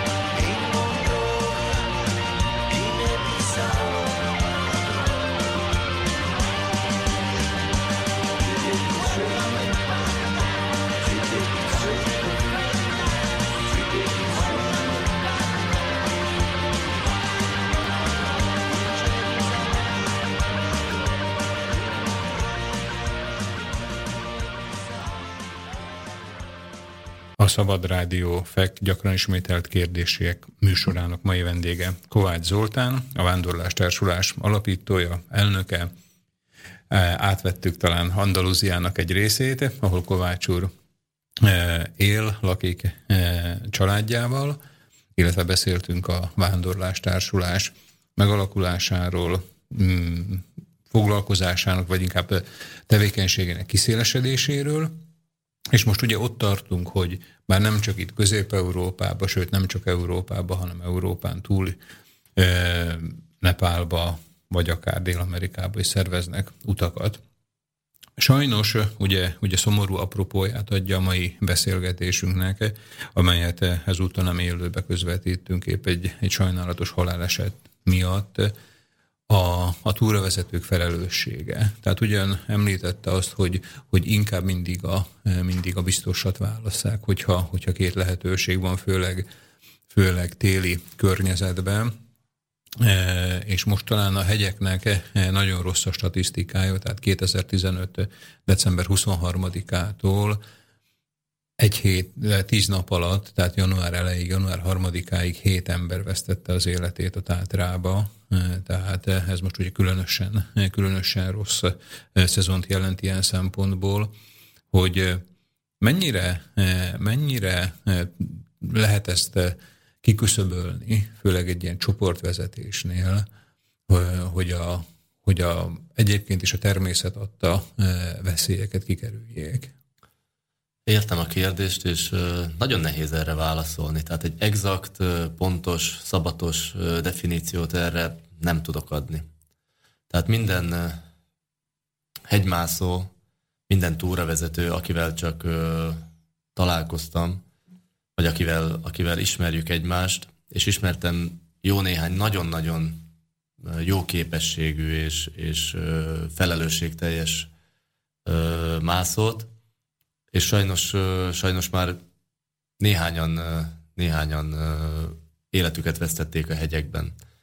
Kovács úr, ne haragudjon, hogy a szavába éppen ugye most azt mondta, tehát, hogy jó képességű mászók, akik sajnos a, az életüket vesztették, ugye ez már szinte közhelyszerű, hogy, hogy mindig a, a jó úszók fulladnak bele a vízbe, tehát azok, akik, akik nem annyira tudnak úszni, azok ugye nem merészkednek a mélybe, mert elve tudják a saját korlátaikat, hogy, hogy a mászásnál is például, vagy a túrázásnál is, hogy az emberekbe esetleg föltámad egy ilyen, egy ilyen, hát nem akarom azt mondani, hogy bizonyítási vágy, de hogy ők még ezen az akadályon is túl tudnak jutni, vagy mik a, mik a fő kiváltó okok? Oh, mondom, annyira, annyira különbözőek vagyunk, annyira különböző motivációk vezetnek, hogy ez biztosan ez is egy, egy része. Biztosan, hogy aki, aki sokat szorjára ugyanazon az ösvényen egész egyszerűen már rutinból kezeli a, a dolgokat, esetleg, esetleg lanyhul a, a figyelme. De mm, ez sem, egy, ez sem egy mindenkire érvényes meghatározás, és nagyon sok esetben meg nem tudhatjuk, tehát egy most konkrétan a barátomról, aki, aki 30-án zuhant le a Tátrában, egyedül volt ott. Egyelőre nem volt lehetőségem a, a tátrai hegyi mentőkkel beszélni, valószínű ők tudnának valamit mondani esetleg a nyomokból. De itthonról, a meleg szobából azt megsatszolni, hogy mi történhetett, mert vagy lezuhant, vagy kicsúszott. De hogy mi történhetett, hogy mi vezetett ide, azt én nem tudnám megtenni. Pedig, pedig sokszor voltam a hegyekben, és, és másztam, és, és... Akkor, amikor ö, egyedül mászott, volt esetleg olyan helyzetben, amit most már veszélyesnek ítélt volna meg, vagy pedig rázósnak, rizikósnak? Uh, hogyha egyedül, hogyha egyedül mászok, akkor, akkor, akkor nagyon ritkán mászok egyedül, ez igaz. Sokat túrázok egyedül, most főleg, hogy Andalúziában vagyok, de nagyon ritkán mászok, és nagyon-nagyon meggondolom azt, hogy hova is mászok föl, még hogyha nagyon egyszerűnek is tűnik, mert tudom azt, hogy például nincs térerőm a hegyekben, nem viszek egy műholdas telefont vagy egy adóvevőt egy egyszerű túrára, és hogyha valahova föl kellene másznom, azt mindig nagyon megfontolom, mert egy lábtörés is ö, olyan, olyan következményekkel jár, hogy nem tudok eljönni uh-huh. onnan. És nem halálos mondjuk az egész történet, de, de nem tudok, és nem tudok értesíteni senkit, és nem tudom mindig elmondani a feleségemnek, hogy én hova megyek pontosan, mert, mert ö, megyek körülnézni, hogy, hogy hol vannak utak, és hát nem tudom elmondani, mert magam sem tudom, hogy hova készülök. Ilyen esetben, amikor egyedül vagyok, mindig nagyon óvatos vagyok, mint ahogy említettem, hogy nem is attól, hogy most halára zúzom magam, mert arra figyelek, hogy, hogy ami veszélyes, ott vagy biztosítom magam, vagy nem mászok föl, viszont ilyen, ilyen kisebb sérüléseket se szeretnék begyűjteni. Viszont az, hogy más milyen helyzetben voltam egyedül 3000 méteren, a, a, vagy 3000 méter fölött a Sierra Nevadában, hó is volt, jég is volt, hideg is volt, nem tűnt egyáltalán veszélyesnek. De ha valahol megcsúszok, és megcsúsztam már egyszerű gyalogösvényen, ahova, ahova mindenféle turista, meg öt éves kisgyerekek, meg 70 éves bácsikák is sétálgattak, a Tátrában konkrétan, és volt olyan helyzet, hogy egy, egy pici jégfolton megcsúsztam, és majdnem lezuhantam, mert, mert rossz helyen csúsztam meg. Holott nem volt veszélyes, még azt sem mondanám, hogy kimondottam figyelmetlen lettem volna, hanem egy ilyen fatális. Biztos, hogy ez egy, egyfajta figyelmeztetés. Én, én mindig úgy értékelem ezt, hogy egyfajta figyelmeztetés, hogy jobban oda kell figyelni, jobban ott kell lenni a, a pillanatban, de hogy más esetében hogyan is történt, nagyon sokat hallhattunk annak idején ugye Erős Zsoltnak, amikor a lábát eltörte a tátrában, nagyon sokan osztották, hogy mert mit kellett volna másképp csinálni. Hát nem tudom. Szóval én, én így azért a, a fotelből nem nagyon mernék tanácsokat, meg, meg megoldásokat utólag. Utólag aztán már tényleg könnyű okosnak lenni. A vándorlás által szervezett túrák, azok, azok milyen nehézségi fokozatúak? Tehát, hogy inkább a nehezebbek közé tartoznak? Nem, nem. Hát túrák. Hogyha túraként definiáljuk, akkor vannak nehezebbek. Hát aki, aki jár a hegyekbe, tehát ha Gletscher túrára megyünk, akkor mondjuk a Grossvenedigerre, téli túra, ami igazából egyszerű ö, gyaloglás a hóban, de egy gletscheren. A gletscheren vannak ugye gletscher hasadékok, ott már össze kell kötni magunkat, és a legnagyobb veszély Mi általában... Mi gletscher? A gletscher, a gletscher, ahol állandó, állandó ö, ö, jég és hó ah. ö, takaró ö, takarja a völgyeket, tehát jégárnak szokták igen, igen. Ö, magyarra fordítani, hogyha, hogyha nem gletszernek, és erről folyamatosan lehet hallani, hogy a klímaváltozás, a felmelegedés okán húzódnak vissza a gletszerek, tehát egyre kevesebb, és hatalmas hasadékok nyílnak. Tehát a gletszer az olyan, mint egy folyó, csak sokkal lassabban mozog. Tehát, mit tudjam én, havonta évente néhány métert, de mozog. És a folyamatosan megnyílnak rajta a hasadékok, és összezárulnak. Tehát nincs egy olyan pontos ösvény a gletszeren, hogy, az, hogy hol lehet menni, azt mindig meg kell keresni. És ha valaki bezuhan egy gletszer hasadékba, az egy, az egy jéghasadék, ami, ami lehet 5 méter mély, de lehet 60 méter mély is. Tehát ezért vagyunk összekötve, hogyha valaki becsúszna, akkor a többiek Aha, meg tudják Úgy, úgy mennek, hogy, tehát mint amit a filmeken látunk, igen, hogy önök igen, össze vannak. Pontosan. Össze. Értem, értem. Tehát akkor a, a vándorlás túrái nem egy profi, eh, profi tapasztalattal rendelkező túrázók részére, hanem például mondjuk én is bejelentkezhetnék oda. Igen, a legtöbb túránk ilyen. Gletscherre... Na most láttam, ahogy így rám nézett és Nem. elgondolkodott. Azon, az, azt akar, illetve ezt mondom is, hogy Gletscherre jellemzően nem viszünk olyanokat, akik, akik még nem túráztak velünk. Igen. Persze, hogyha, hogyha elmondja nekem, és azt mondja, hogy oké, okay, nem jártam én a vándorlással, de a téli tátrában, alacsony tátra gerinc túrán ekkor és ekkor igen, voltam. Igen. Tehát, hogyha ilyenekről elbeszélgetünk, akkor viszont ez mindig, mindig megfontoljuk, mert én ha összekötöm magam valakivel... Jó, meg van bocsájtva. nem csak arról van szó, hogy aki, aki akar, azt mindenkit elviszük, mert ha én összekötöm magam valakivel, és valaki esetleg nem hallgat arra, amit én mondok, és megkicsúszik, és magával rántja az egész csoportot, ott engem is magával ránt. Tehát, igen. és hat embert már én sem tudok megfogni. Egy, Tehát itt akkor szó szerint egymásról vannak utalva. Igen, igen, igen? és ez, ez nagyon fontos, és vannak azért nem... Volt egyébként olyan nehezen fegyelmezhető túrázójuk, akivel nem.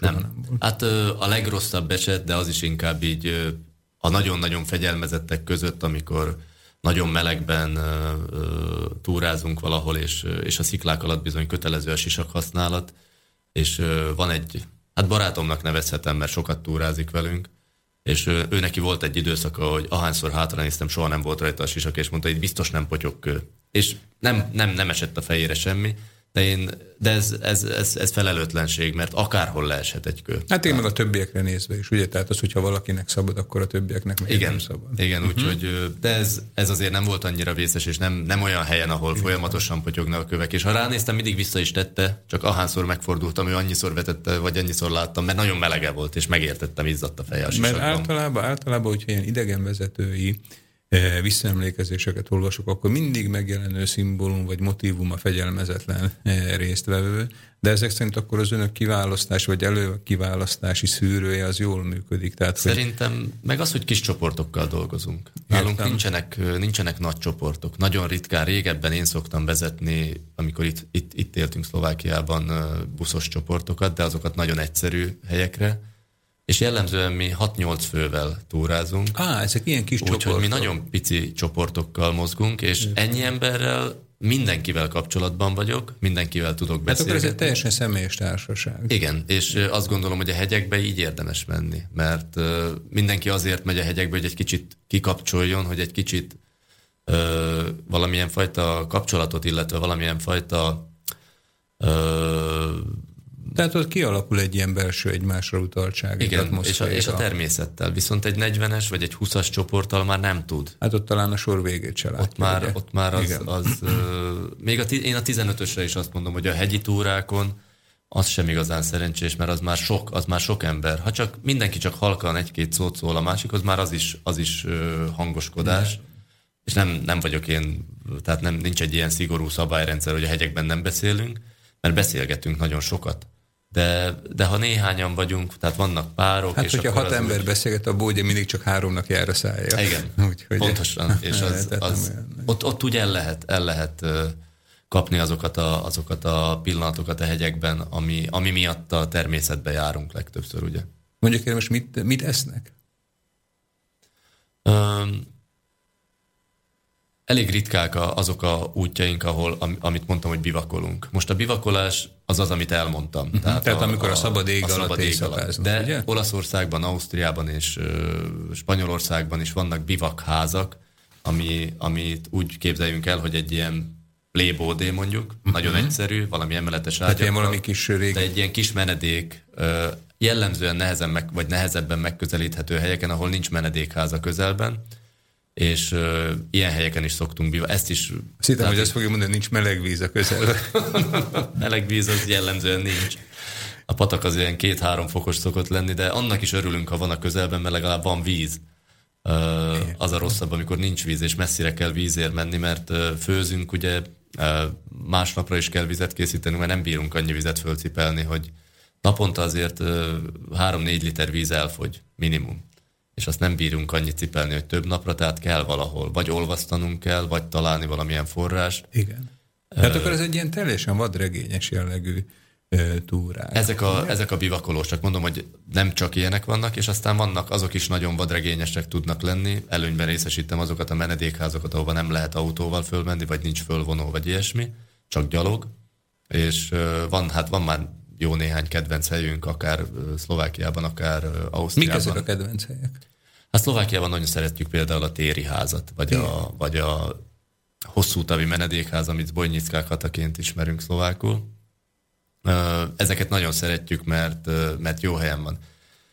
Most is nagyon jó a Riszi alatti turistáz, de a régi, az a, az a pici, tehát azt imádtam, mert talán 16 ember fért el, Persze, hogyha csúcsforgalom volt, akkor asztalok helyén is emberek aludtak, és néha 30-an is voltunk ott, de 30 fő sem annyira sok, és az már nagyon zsúfolt. De voltunk úgy is, hogy, hogy 12-en, és abból, mit tudjam, 8-an volt a mi csoportunk.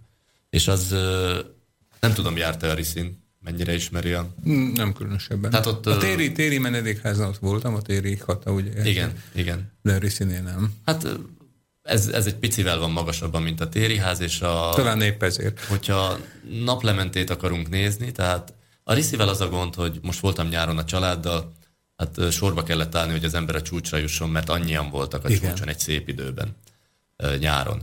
Viszont, hogyha valaki fönnalszik a házban, akkor megvárhatja, még mindenki hazamegy, és akkor egyedül nézhet naplementét, vagy, vagy legalábbis csak a csoportjával, és addig ott lehet, és utána fél óra alatt fejlámpával lemegy a mededékházhoz, és akkor ott alszik. Tehát ennek is megvan az a fajta hangulata, hogy, hogy, hogy a hegyekben, hegyekben van, a hegyekkel, annak az egésznek a varázsát sokkal jobban megkapja az, aki ott alszik. Mondjuk kérem, és a, a résztvevők részéről, vagy tehát a, a tagjaik részéről, vagy akikkel kapcsolatban vannak, mik a legnépszerűbb e, túrák? Tehát hova szeretnek legjobban járni az emberek? Nem csak, nem csak eh, destinációként, hanem tehát, hogy mi a, mi a legnépszerűbb önöknél? Mi a legkapósabb cikk? Amióta elmentünk, amióta elmentünk, ez most ö, minden változik. De hosszú éveken át azt hiszem ilyen meglehetősen listavezető volt. Egyrészt a tátrai túrák, tehát ott voltak ez a téri ház át a, a Vörös Toronyhágon, és utána, utána tovább. Tehát ez egy, ez egy kedvelt rész volt. Utána van a Júliai Alpokban az olasz részen, egy menedékház, egy rifugio, rifugio Corsi, ahova, hát nem is emlékszem, hogy 2007-től volt nyár, amikor hat csoportot vittem júliustól elkezdve egészen októberig. Ö, oda nagyon sok emberrel mentem, ferrátázunk, tehát ezek a... Ö, ez most egy nagyon-nagyon divatos kifejezés, ez a ferrátáz. Mit jelent? Ezt valahogy úgy kell elképzelni, akinek a túrázás egy kicsit már nem nyújt elég adrenalin, de a sziklamászás meg, meg még egy kicsit távol áll tőle, vagy a igazi hegymászás, akkor a sziklafalakon lehet mászni előre odaerősített drótkötelek segítségével, uh-huh. tehát az emberem benne van, a, rajta van a beülő, van egy kimondottan felrátázásra ki... Mit jelent az, hogy beülő? Beülő, hát az egy olyan, mint egy, egy heveder, amit az ember magára húz, és arra tudja rákötni a kötelet. Értem. Tehát ez, hogyha véletlenül meg. Tehát amiben ezek esik, a sziklamászók is ugye igen, igen, igen, igen, igen, igen, igen. és ö, van, egy ilyen, van egy ilyen kantár, egy ilyen mm, ferrátára kiképzett kantár, egy ilyen Y, amin két karabiner található, és ezzel biztosítja magát az ember a, a kötélhez, de nem lóg ezen, ezzel csak biztosítja magát, és ő mászik a sziklán, ez arra van, ha valami történik, hogy véletlenül se zuhanjon le, igen, igen, hanem akkor ez megfogja, de ez nem olyan, ezt mindig elmondom, ez nem olyan, mint a sziklamászás, tehát ebben nem ildomos beleesni. A beleesés az, amikor az ember megcsúszik, megszédül, nem tudom, és megcsúszik, leesik, és ha, ha a kötélen van, akkor beleesik a kötélbe, ugye. A sportciklamászásnál ez teljesen normális, hogy az ember gyakorol, és sokszor beleesik a kötélbe. Hát erre nem tudok rábólintani, mert nem tudom ezt a beleesést, de biztos így van, ahogy Viszont a, viszont a, a, a ferrátáz, ferrátázás az annyiban más, hogy ebben nem ildomos beleesni. Ez arra van tényleg, hogy az ember ne halljon meg. Ha egy ferráta ferrátázás közben beleesik, az ember az nagy, nagy eséllyel megsérül. Uh-huh. Tehát valamilyen megsérül, mert, mert az ott tartja, tehát ez a, ez a heveder, ez ott tartja a sziklánál, nem is heveder, hanem ez a kötél, ez ott tartja a sziklánál, és ott hát mindenféle van a, a valahogy beüti magát. Úgyhogy Jó, ez arra szóval van, tehát, tehát biztosítva van, de Igen. azért ezt a biztonságot nem kell próbára tenni. Nem kell ugye? próbára tenni. Értem. Nem, hát ö, inkább úgy lehet kivédeni a beleesést, hogy az ember olyan nehézségű ferrátát választ, amit biztosan teljesíteni tud, és fokozatosan kipróbálta az, a, a könnyebbeket, mi mindig nagyon egyszerűre visszük először az embereket, ott megtanítjuk a, a, a, technikai a technikákra, a karabinerek használatára. És hogyha ez már nagyon jól megy, akkor mindig egy kicsivel nehezebbre. Értem. És ez Hova fog fejlődni a, a vándorlás? Ugye Kovács úr az előző fél órában elmondta, hogy nem okvetlenül akarnak fejlődni. Ugye ez ma gazdasági üzleti körökben talán nem a legdivatosabb nem. hozzáállás, tehát ugye mindenki növekedni szeretne, mindenki pár százalékkal többet szeretne, mint az előző évben, mindenki össze akar olvadni valakivel, hogy még nagyobb legyen a cég. Tehát, hogy a vándorlásnak a fejlődést akkor mi jelenti, hanem a növekedést, tehát esetleg új úti célok, újabb emberek, vagy, vagy mi a fejlődés útja önöknél? Mm, nem, nem, nem ez az egyedüli dolog, amivel szembe megyünk a általános vélekedéssel. Tényleg határozottan nem, nem szeretnénk növekedni. Ö, mindenféleképpen a, a minőségen azon mindig lehet, lehet javítani. Tehát ö, folyamatosan én is, és a, nem csak a túravezetőim, de a feleségem is, meg, meg mindenki a, a, a csapatban, mindenki folyamatosan képzi magát és tanul. Tehát ez, ez mindenféleképpen egy fejlődésnek fogható föl, hogyha minél több, több mindent tudunk, és azt, amit tudunk, azt, azt minél alaposabban tudjuk.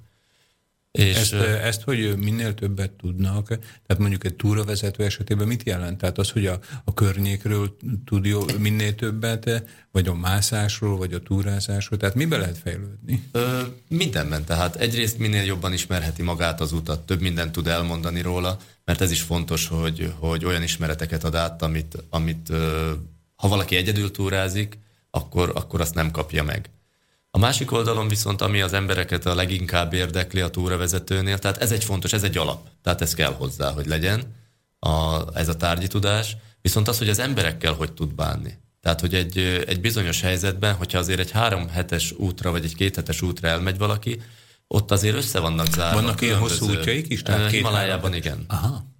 És ott azért össze vannak zárva az emberek, és már voltam, és különbözőek vagyunk. Tehát elmegy valaki, tételezzük fel, hogy elmegy ön, és azt mondja, hogy erre a csúcsra, vagy ezen a hágon ezt az utat meg akarom mindenképpen csinálni, de az egyik csapattárs meg gyöngélkedik, mert nem tudom, elrontotta a gyomrát útközben, és rosszul van. A túravezetőnek ezt meg kell valahogy oldania. Tehát nem hagyhatott egy embert csak úgy, hogy ja, beteg nem megy, akkor az itt marad. Mert ő is a kliense. És hiába vagyunk csak hatan, vagy heten a túravezetővel együtt, ez akkor is már, már osztódhat. És ezt meg kell oldani, hogy azért mindenki elégedett legyen, és a, a kecske is jól lakjon, és a káposzta is megmaradjon. Ezzel én is folyamatosan tanulok, nagyon sokféle csoportunk van, és az emberekben ilyen sokszor ilyen kettős elképzelések vannak, hogy egyrészt nagyon szeretnének, szeretnék átvenni ezt a vándorlás életérzést, hogy lassulni. Hogy abból a nagy pörgésből, ami általában pörög az életük, abból kilépni. Viszont eljönnek kirándulni, és nem tudnak egyik pillanatról alatt, tehát három órás repülőút alatt nem tudnak átállni a pörgésből, a, hogy ők most lassulnak. És más irányt adnak a pörgésüknek, de mégiscsak pörögnek, mégpedig pörögnek azzal, hogy akkor ők mindent ki szeretnének pipálni. Hogy itt mi van, ezt is meg szeretném nézni, azt is meg szeretném nézni, és szinte ilyen vezényszóra szeretnének pihenni.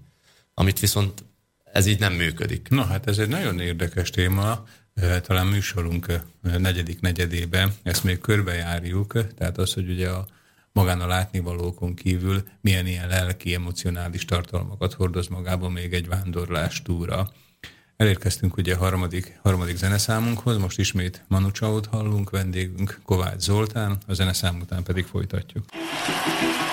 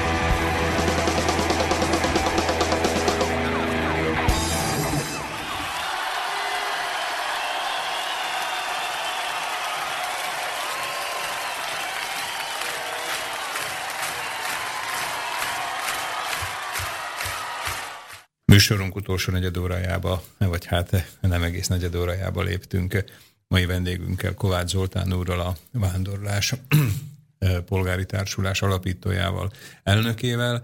Eljutottunk odáig, hogy útjaik nem csak elsősorban a külső táj, vagy pedig maga a túrázási élménynek a megismerésére, hanem mindegy lelki élményre is jó lehetőséget jelente. Kifejteni ezt esetleg bővebben, Kovács úr? Tehát ezért ö, adtuk ezt a nevet a, a szervezetünknek, hogy vándorlás, mint ahogy vándorként éljük meg magunkat, akik ö, egyrészt nyilván a, utalva az ösvényekre, a hegyi utakra, a különböző utazásokra, de a másik oldalon az életutunkat tekintve is.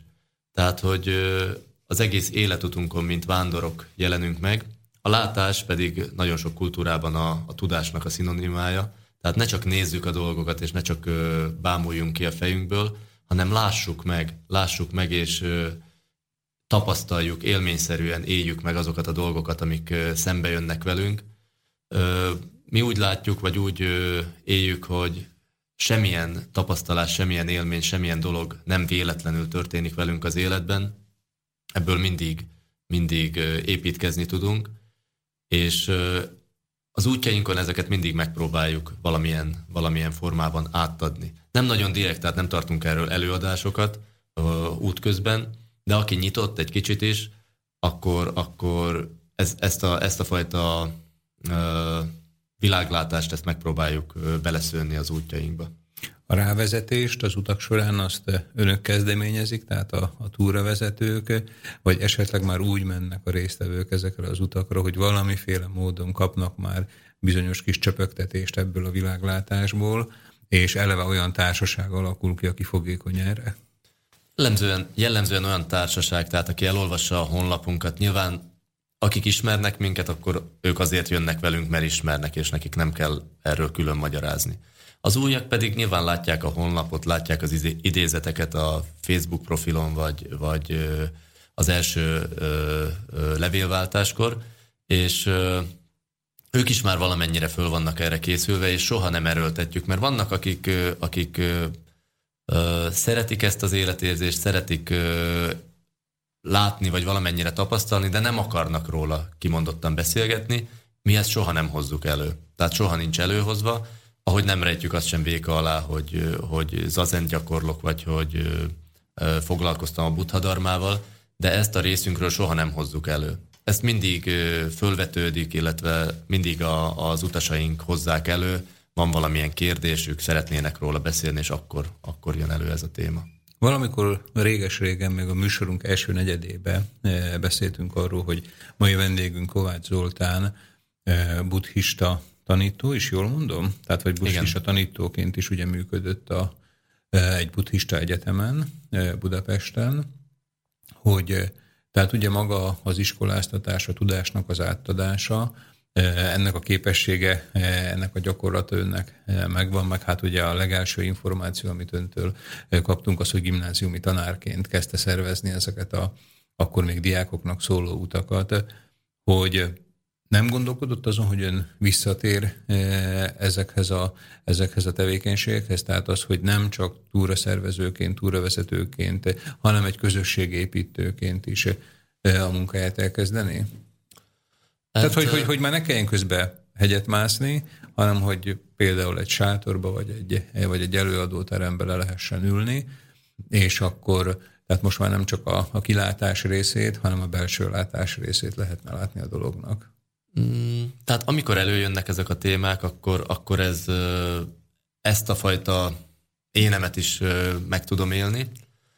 Nagyon-nagyon sok előadást tartottunk iskoláktól kezdve a, a különböző gólyatáborokban az évek folyamán egyrészt a, az útjaink élményanyagából, másrészt pedig a buddhista egyetemen szerzett tapasztalataimból, tehát a hajkuktól, a kínai költészeten át a zen szellemén és a szamurájuk élettörténetén keresztül nagyon sok mindent, és most az utóbbi uh, időben, utóbbi hónapokban ősszel mi meghirdettünk uh, egy, egy uh, vándorlás műhelyt, ahol megpróbáljuk átadni azt a fajta tapasztalatainkat, hogy, vagy a tapasztalatainkat arról a, arról a dologról, hogy hogyan is élünk. Mi az a, az a fajta életmód, amit, amit mi élünk, és aki úgy érzi, hogy eléggé nyitott, vagy eléggé erős benne a szabadságvágy, akkor, akkor ezekkel a tapasztalatokkal felvértezve esetleg neki foghat egy, egy másfajta életstílus kialakításához, és inkább azt akarjuk megmutatni, amin ön is meglepődött itt a műsor egyik részében, hogy fogtuk magunkat és neki indultunk Andalúziába, mert nagyon-nagyon sok pozitív tapasztalatot látunk a téren, hogy, hogy az emberek sokszor azért vannak beleragadva egy bizonyos helyzetbe, mert el sem tudják képzelni, hogy lehetne másképp.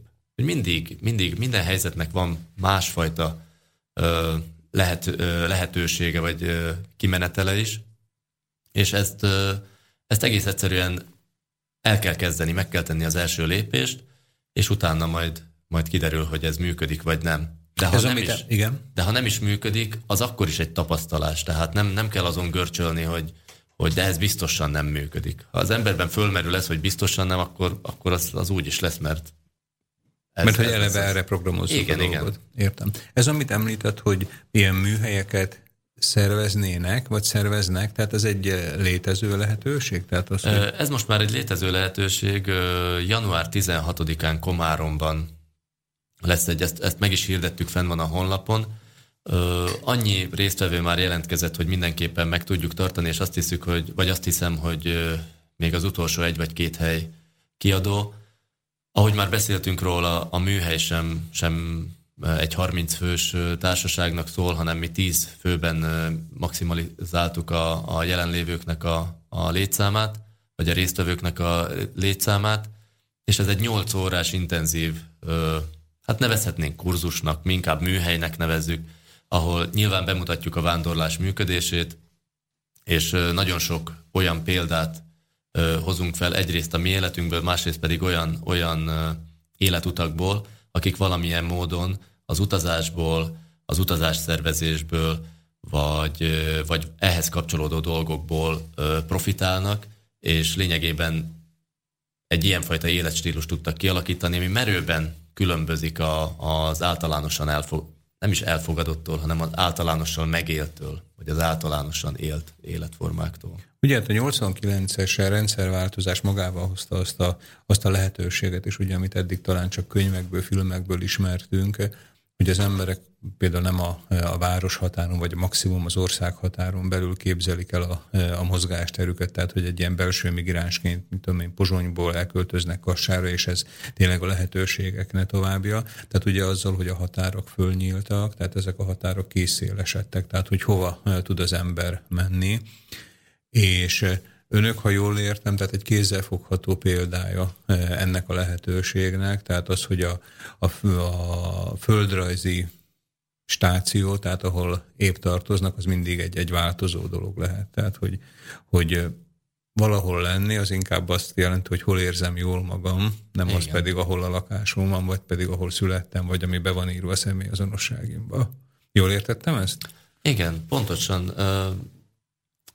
Nem tudom, és nem tudom azt, hogy, hogy ki hol érzi jól magát, de biztosan, hogy annak a helynek biztos, hogy sok köze van az otthonhoz, ahol, ahol jól érzi magát. Ez egy nagyon jó megfogalmazás, mert ha van, aki ott érzi jól magát, magát ahol, ahol született, és, és nem nagyon mozdul onnan, az egy teljesen rendben lévő dolog, és, és ott az otthona. Aki pedig elutazott, vagy elköltözött valahová, és ott otthon érzi magát, akkor pedig szintén helyén van. Megtalálta a saját helyét, és erre nincs egy általános recept. Úgyhogy semmiképpen nem azt akarjuk mondani, hogy mindenki utazzon meg, költözzön meg, ne azt csinálja, amit eddig. Azokat az embereket próbáljuk megszólítani, akik elégedetlenek, vagy nem, nem igazán érzik magukat a helyükön, és úgy érzik, hogy valami mást szeretnének csinálni. És merem állítani, hogy ez a műhely még olyanoknak is nagyon jó motivációt tud adni, akik esetleg nem utazásból szeretnének élni, de a sok-sok pozitív példán át ö, valószínűleg tudnak kapni egy olyan fajta lökést, ami, ami elindíthat bennük egy, egy, egy folyamatot a változásra. Még hogyha nem is az utazással kapcsolatos, mert mi nyilván csak arról tudunk igazából beszélni, ami, amit, amivel mi foglalkozunk, ami, ami saját tapasztalásunk.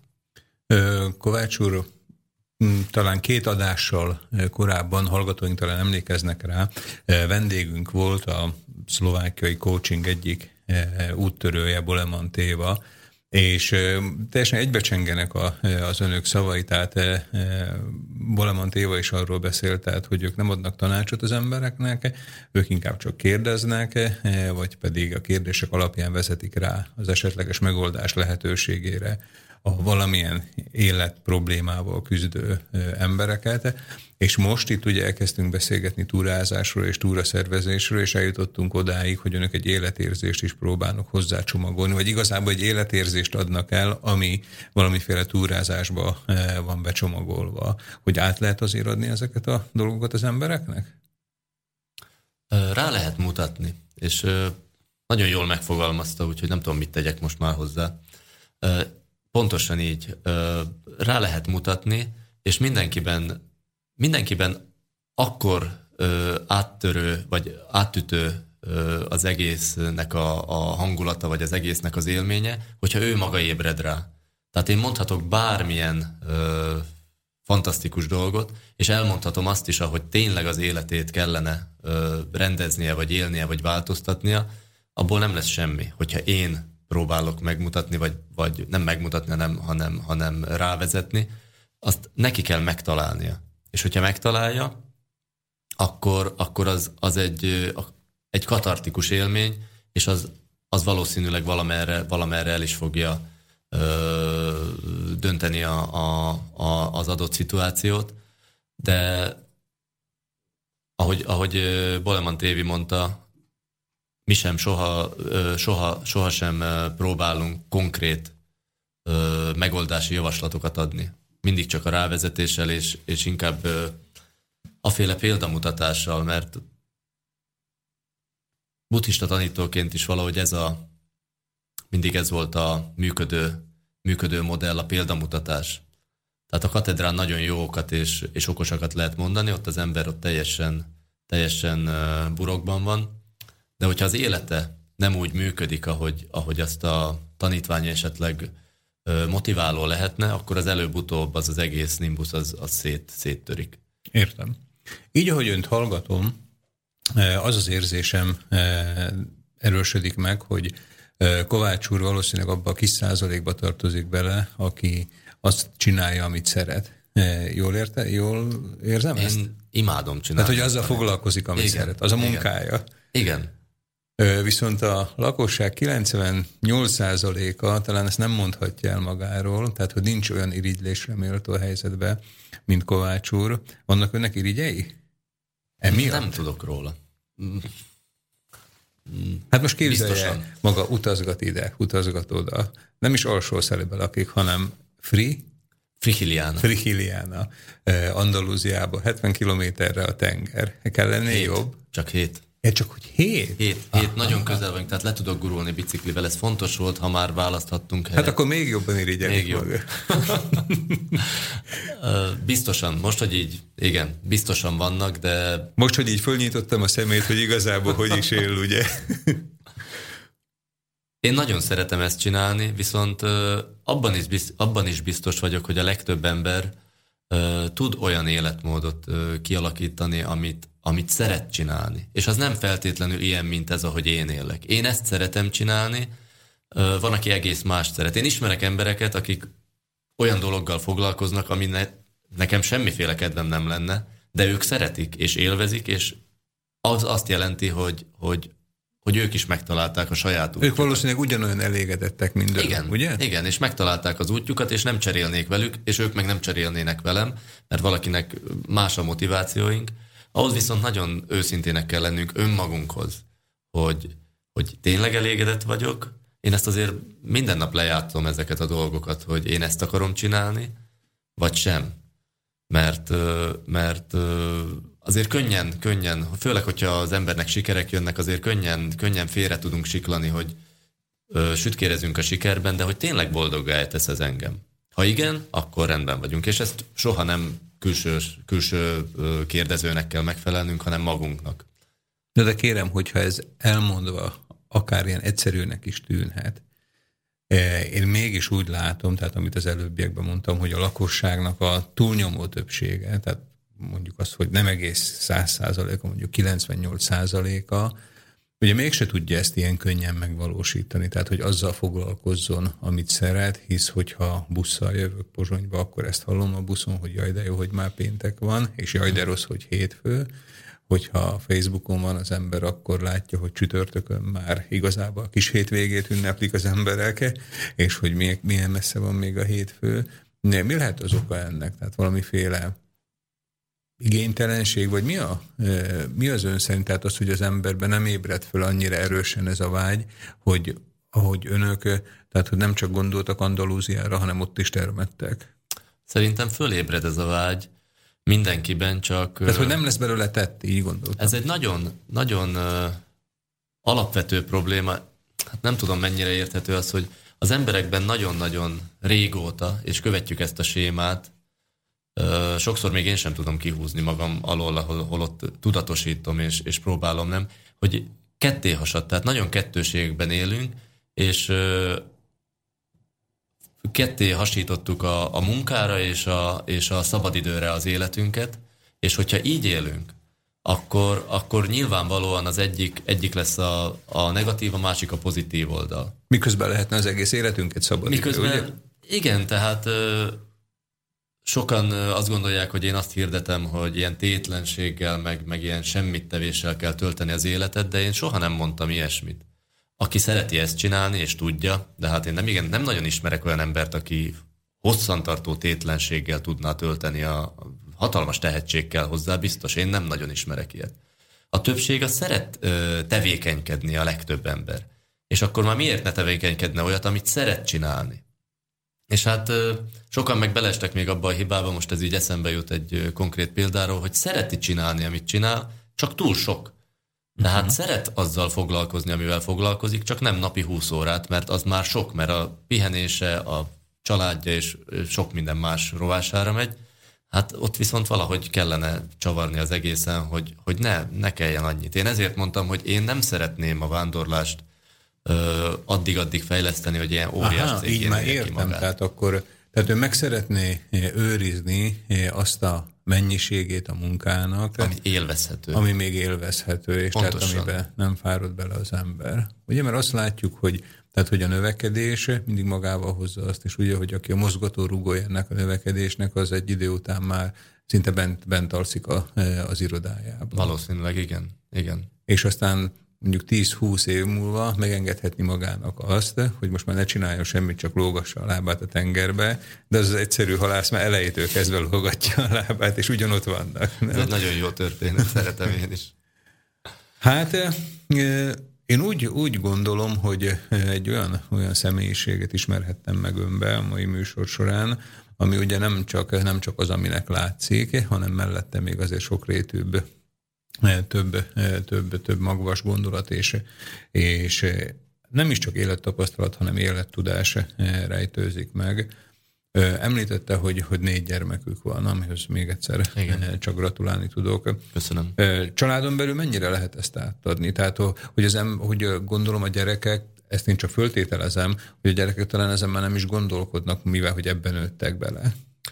Hát, ez érdekes. A lányom ugye kamasz tehát a kamaszok lázadók, és, és ő lázad, úgy, ahogy kell. Ö, nincs ezzel igazából semmi komoly probléma, de nyilván azért néha próbára teszi a feleségemmel a, a tűrőképességünket. És hát nálunk jellemzően nincs csönd soha, mert a négy gyerek az, az mindig, mindig élet van. És ez, ez nagyon jó, de azt, hogy hogyan tudjuk átadni Próbáljuk. Nagyon sokat beszélgetünk velük. Tehát a, ami a normális családokban működik, nem csak nálunk, tehát az esti mesétől kezdve megbeszéljük a dolgokat. Én bízom abban, hogy a pozitív oldal az erősebb, mint a negatív. Tehát, hogy, hogy rengeteg hibát követek el, hogyha ezzel szembesülök, vagy ezt észreveszem, akkor elnézést kérek a gyerekektől, és, és megbeszéljük, hogy nyilván emberből vagyok én is, a feleségem ugyanígy, és minden napra akad valamilyen hiba. Én nagyon bízom abban, hogy, hogy ettől függetlenül azok, amiket meg jól csinálunk, ami helyén van, az, az lesz túlsúlyban. És az idő majd megmutatja, hát most még elég kicsik vagy fiatalok, úgyhogy ö, én nagyon élvezem a apa szerepet ebben a családban, mert ö, imádni valók, és ö, bízom abban, hogy nekik is meg tudjuk azt mutatni, hogy, hogy találják meg a saját útjukat. Fogalmam se, sincs, hogy mi lesz az. Mert én, amit meg tudok nekik mutatni, az a túravezetés, a hegymászás, meg, meg néhány filozófiai dolog, és ki tudja, hogy hol találják majd meg ők önmagukat. Kik tudnak jobban spanyolul, a gyerekek vagy Kovács úr? Hát, ezt ők azt mondják, hogy ők, én meg igyekszem azt mondani, hogy én, de nem, szerintem ők jobban tudnak, tehát hogyha aki hallja, hall minket beszél, beszélni, akkor, akkor mindenki a gyerekekre voksol. Én azért védekezek, hogy vannak olyan témák, amiben én azért jobban ki tudom magam fejezni, meg sokat képzem magam, tehát fiatalabbak és ők többet vannak spanyol, tehát teljesen csak spanyol környezetben, úgyhogy biztosan ők jobban tudnak, mint én. Én meg próbálok lépést tartani velük. A terveikbe szerepel, tehát a személyes családi terveikbe ter- szerepel egy újabb váltás, vagy, vagy maradnak hosszabb távon Spanyolországban? Nem tudjuk. Ez még egy ilyen jellemző dolog ránk, hogy nagyon előre nyilván tervezünk, de nagyon előre nem. Hagyjuk a dolgokat ö, nyitva.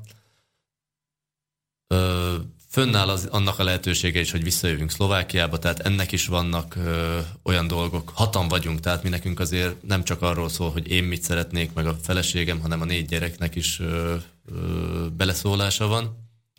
És meglátjuk, hogy, hogy hogy is lenne, mert ö, ha mi, minél több évet töltünk ott, annál kisebb az esélye annak, vagy valószínűsége, hogy ők aztán még vissza akarjanak jönni.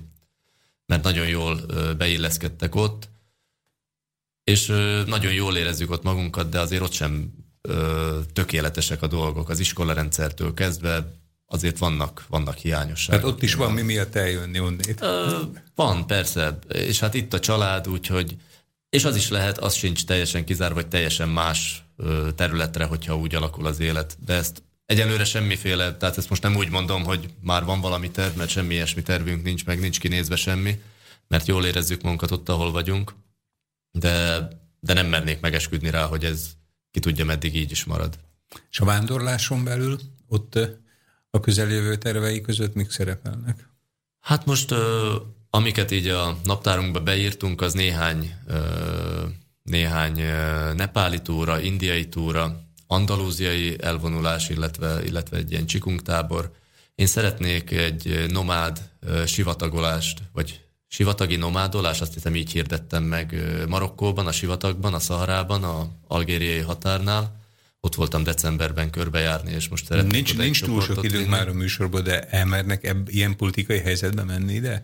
Hát Észak-Afrika? ö, aki, akiben egy kicsit is föl, föléred a, az érdeklődés, én most voltam decemberben, és tehát ha így marad a helyzet, akkor teljesen, teljesen stabil, és ö, Marokkóban semmiféle, tehát nem hinném, hogy Marokkóban nagyobb veszélyben érezhetné magát az ember, mint, mint bárhol Európában. Ha pedig kimegyünk a sivatagba, ott pedig teljesen nyugodtan lehetnek. Mert ott még csak nagyváros sincs, tehát semmiféle célpont. Marokkóban rengeteg a fegyveres, ami persze kényelmetlen kicsit, de nagyon vigyáznak a turistákra. Szinte 20 méterenként gépfegyveres katona vagy rendőr áll, úgyhogy érzik ahogy- a fenyegetést, és. Fölsorol, felsorolta ezeket a, az úti célokat, tehát ezek minden több ezer kilométer, vagy pedig több száz kilométerre levő úti célok, tehát uh, itt a, a hazai, tehát az egykori Azért nem soroltam azokat, mert az meg májusban kezdődik. Aha, Tehát téli túránk értem. nem nagyon van, és utána a Júlia Alpok Triglav, Schneeberg, egynapos út. Hát lesz egy, igaz, lesz egy februári a Marhátra, az Pőstjén fölött, Marhát nevű csúcs. Meg nem mondom, hogy most magyarul hogy hívják, de szlovákul Marhát. Értem. Ö, oda lesz egy egynapos. Ezek fönn vannak a honlapunkon, tehát mindenki meg tudja találni. Rifugióra oda én vezetem, a, tehát ott nyáron már én vezetem az utat. Valószínű valami raftingot is meghirdetünk. Rafting az a, a vizes A vadvízi, ugye? vadvízi Igen. elvezés. Igen, vadvízi elvezés. Hát én még így gondolkodom egy Pireneusi túrán, de az még nincs meghirdetve, mert azt megint csak én vezetném. Hát ez, ez most már két, két keze nem elég az embernek az, hogy megszámolja. Ugye nem mindet én vezetem, és akkor így, így azért hogy soknak hogyan jól hangzik, de nem emlékeztem, mindenhova én hogy- megyek. 5-10 emberrel ezt működtetni. Hát, tíz éve léteznek, biztos tudják, hogy kell ezt csinálni. Hál' Istennek egyenlőre működik. Mai vendégünk Kovács Zoltán volt, a Vándorlás Polgári Társulás alapítója, illetve elnöke, akivel úgy indultunk, hogy csak a túrázásról, túravezetésről, hegyekről és szép helyekről fogunk beszélni, de emellett én azt hiszem, hogy ugyanekkor a mennyiségben beszéltünk Andalizui, Andalúziáról, buddhizmusról, és főképpen egy szabadabb, talán sokak számára szebb, sokak számára vonzóbb életérzésről, illetve ennek az életérzésnek a megvalósításáról. Kovács úr, köszönöm, hogy eljött hozzánk, a hallgatóknak pedig köszönöm a figyelmüket. Nagyon szépen köszönöm a meghívást.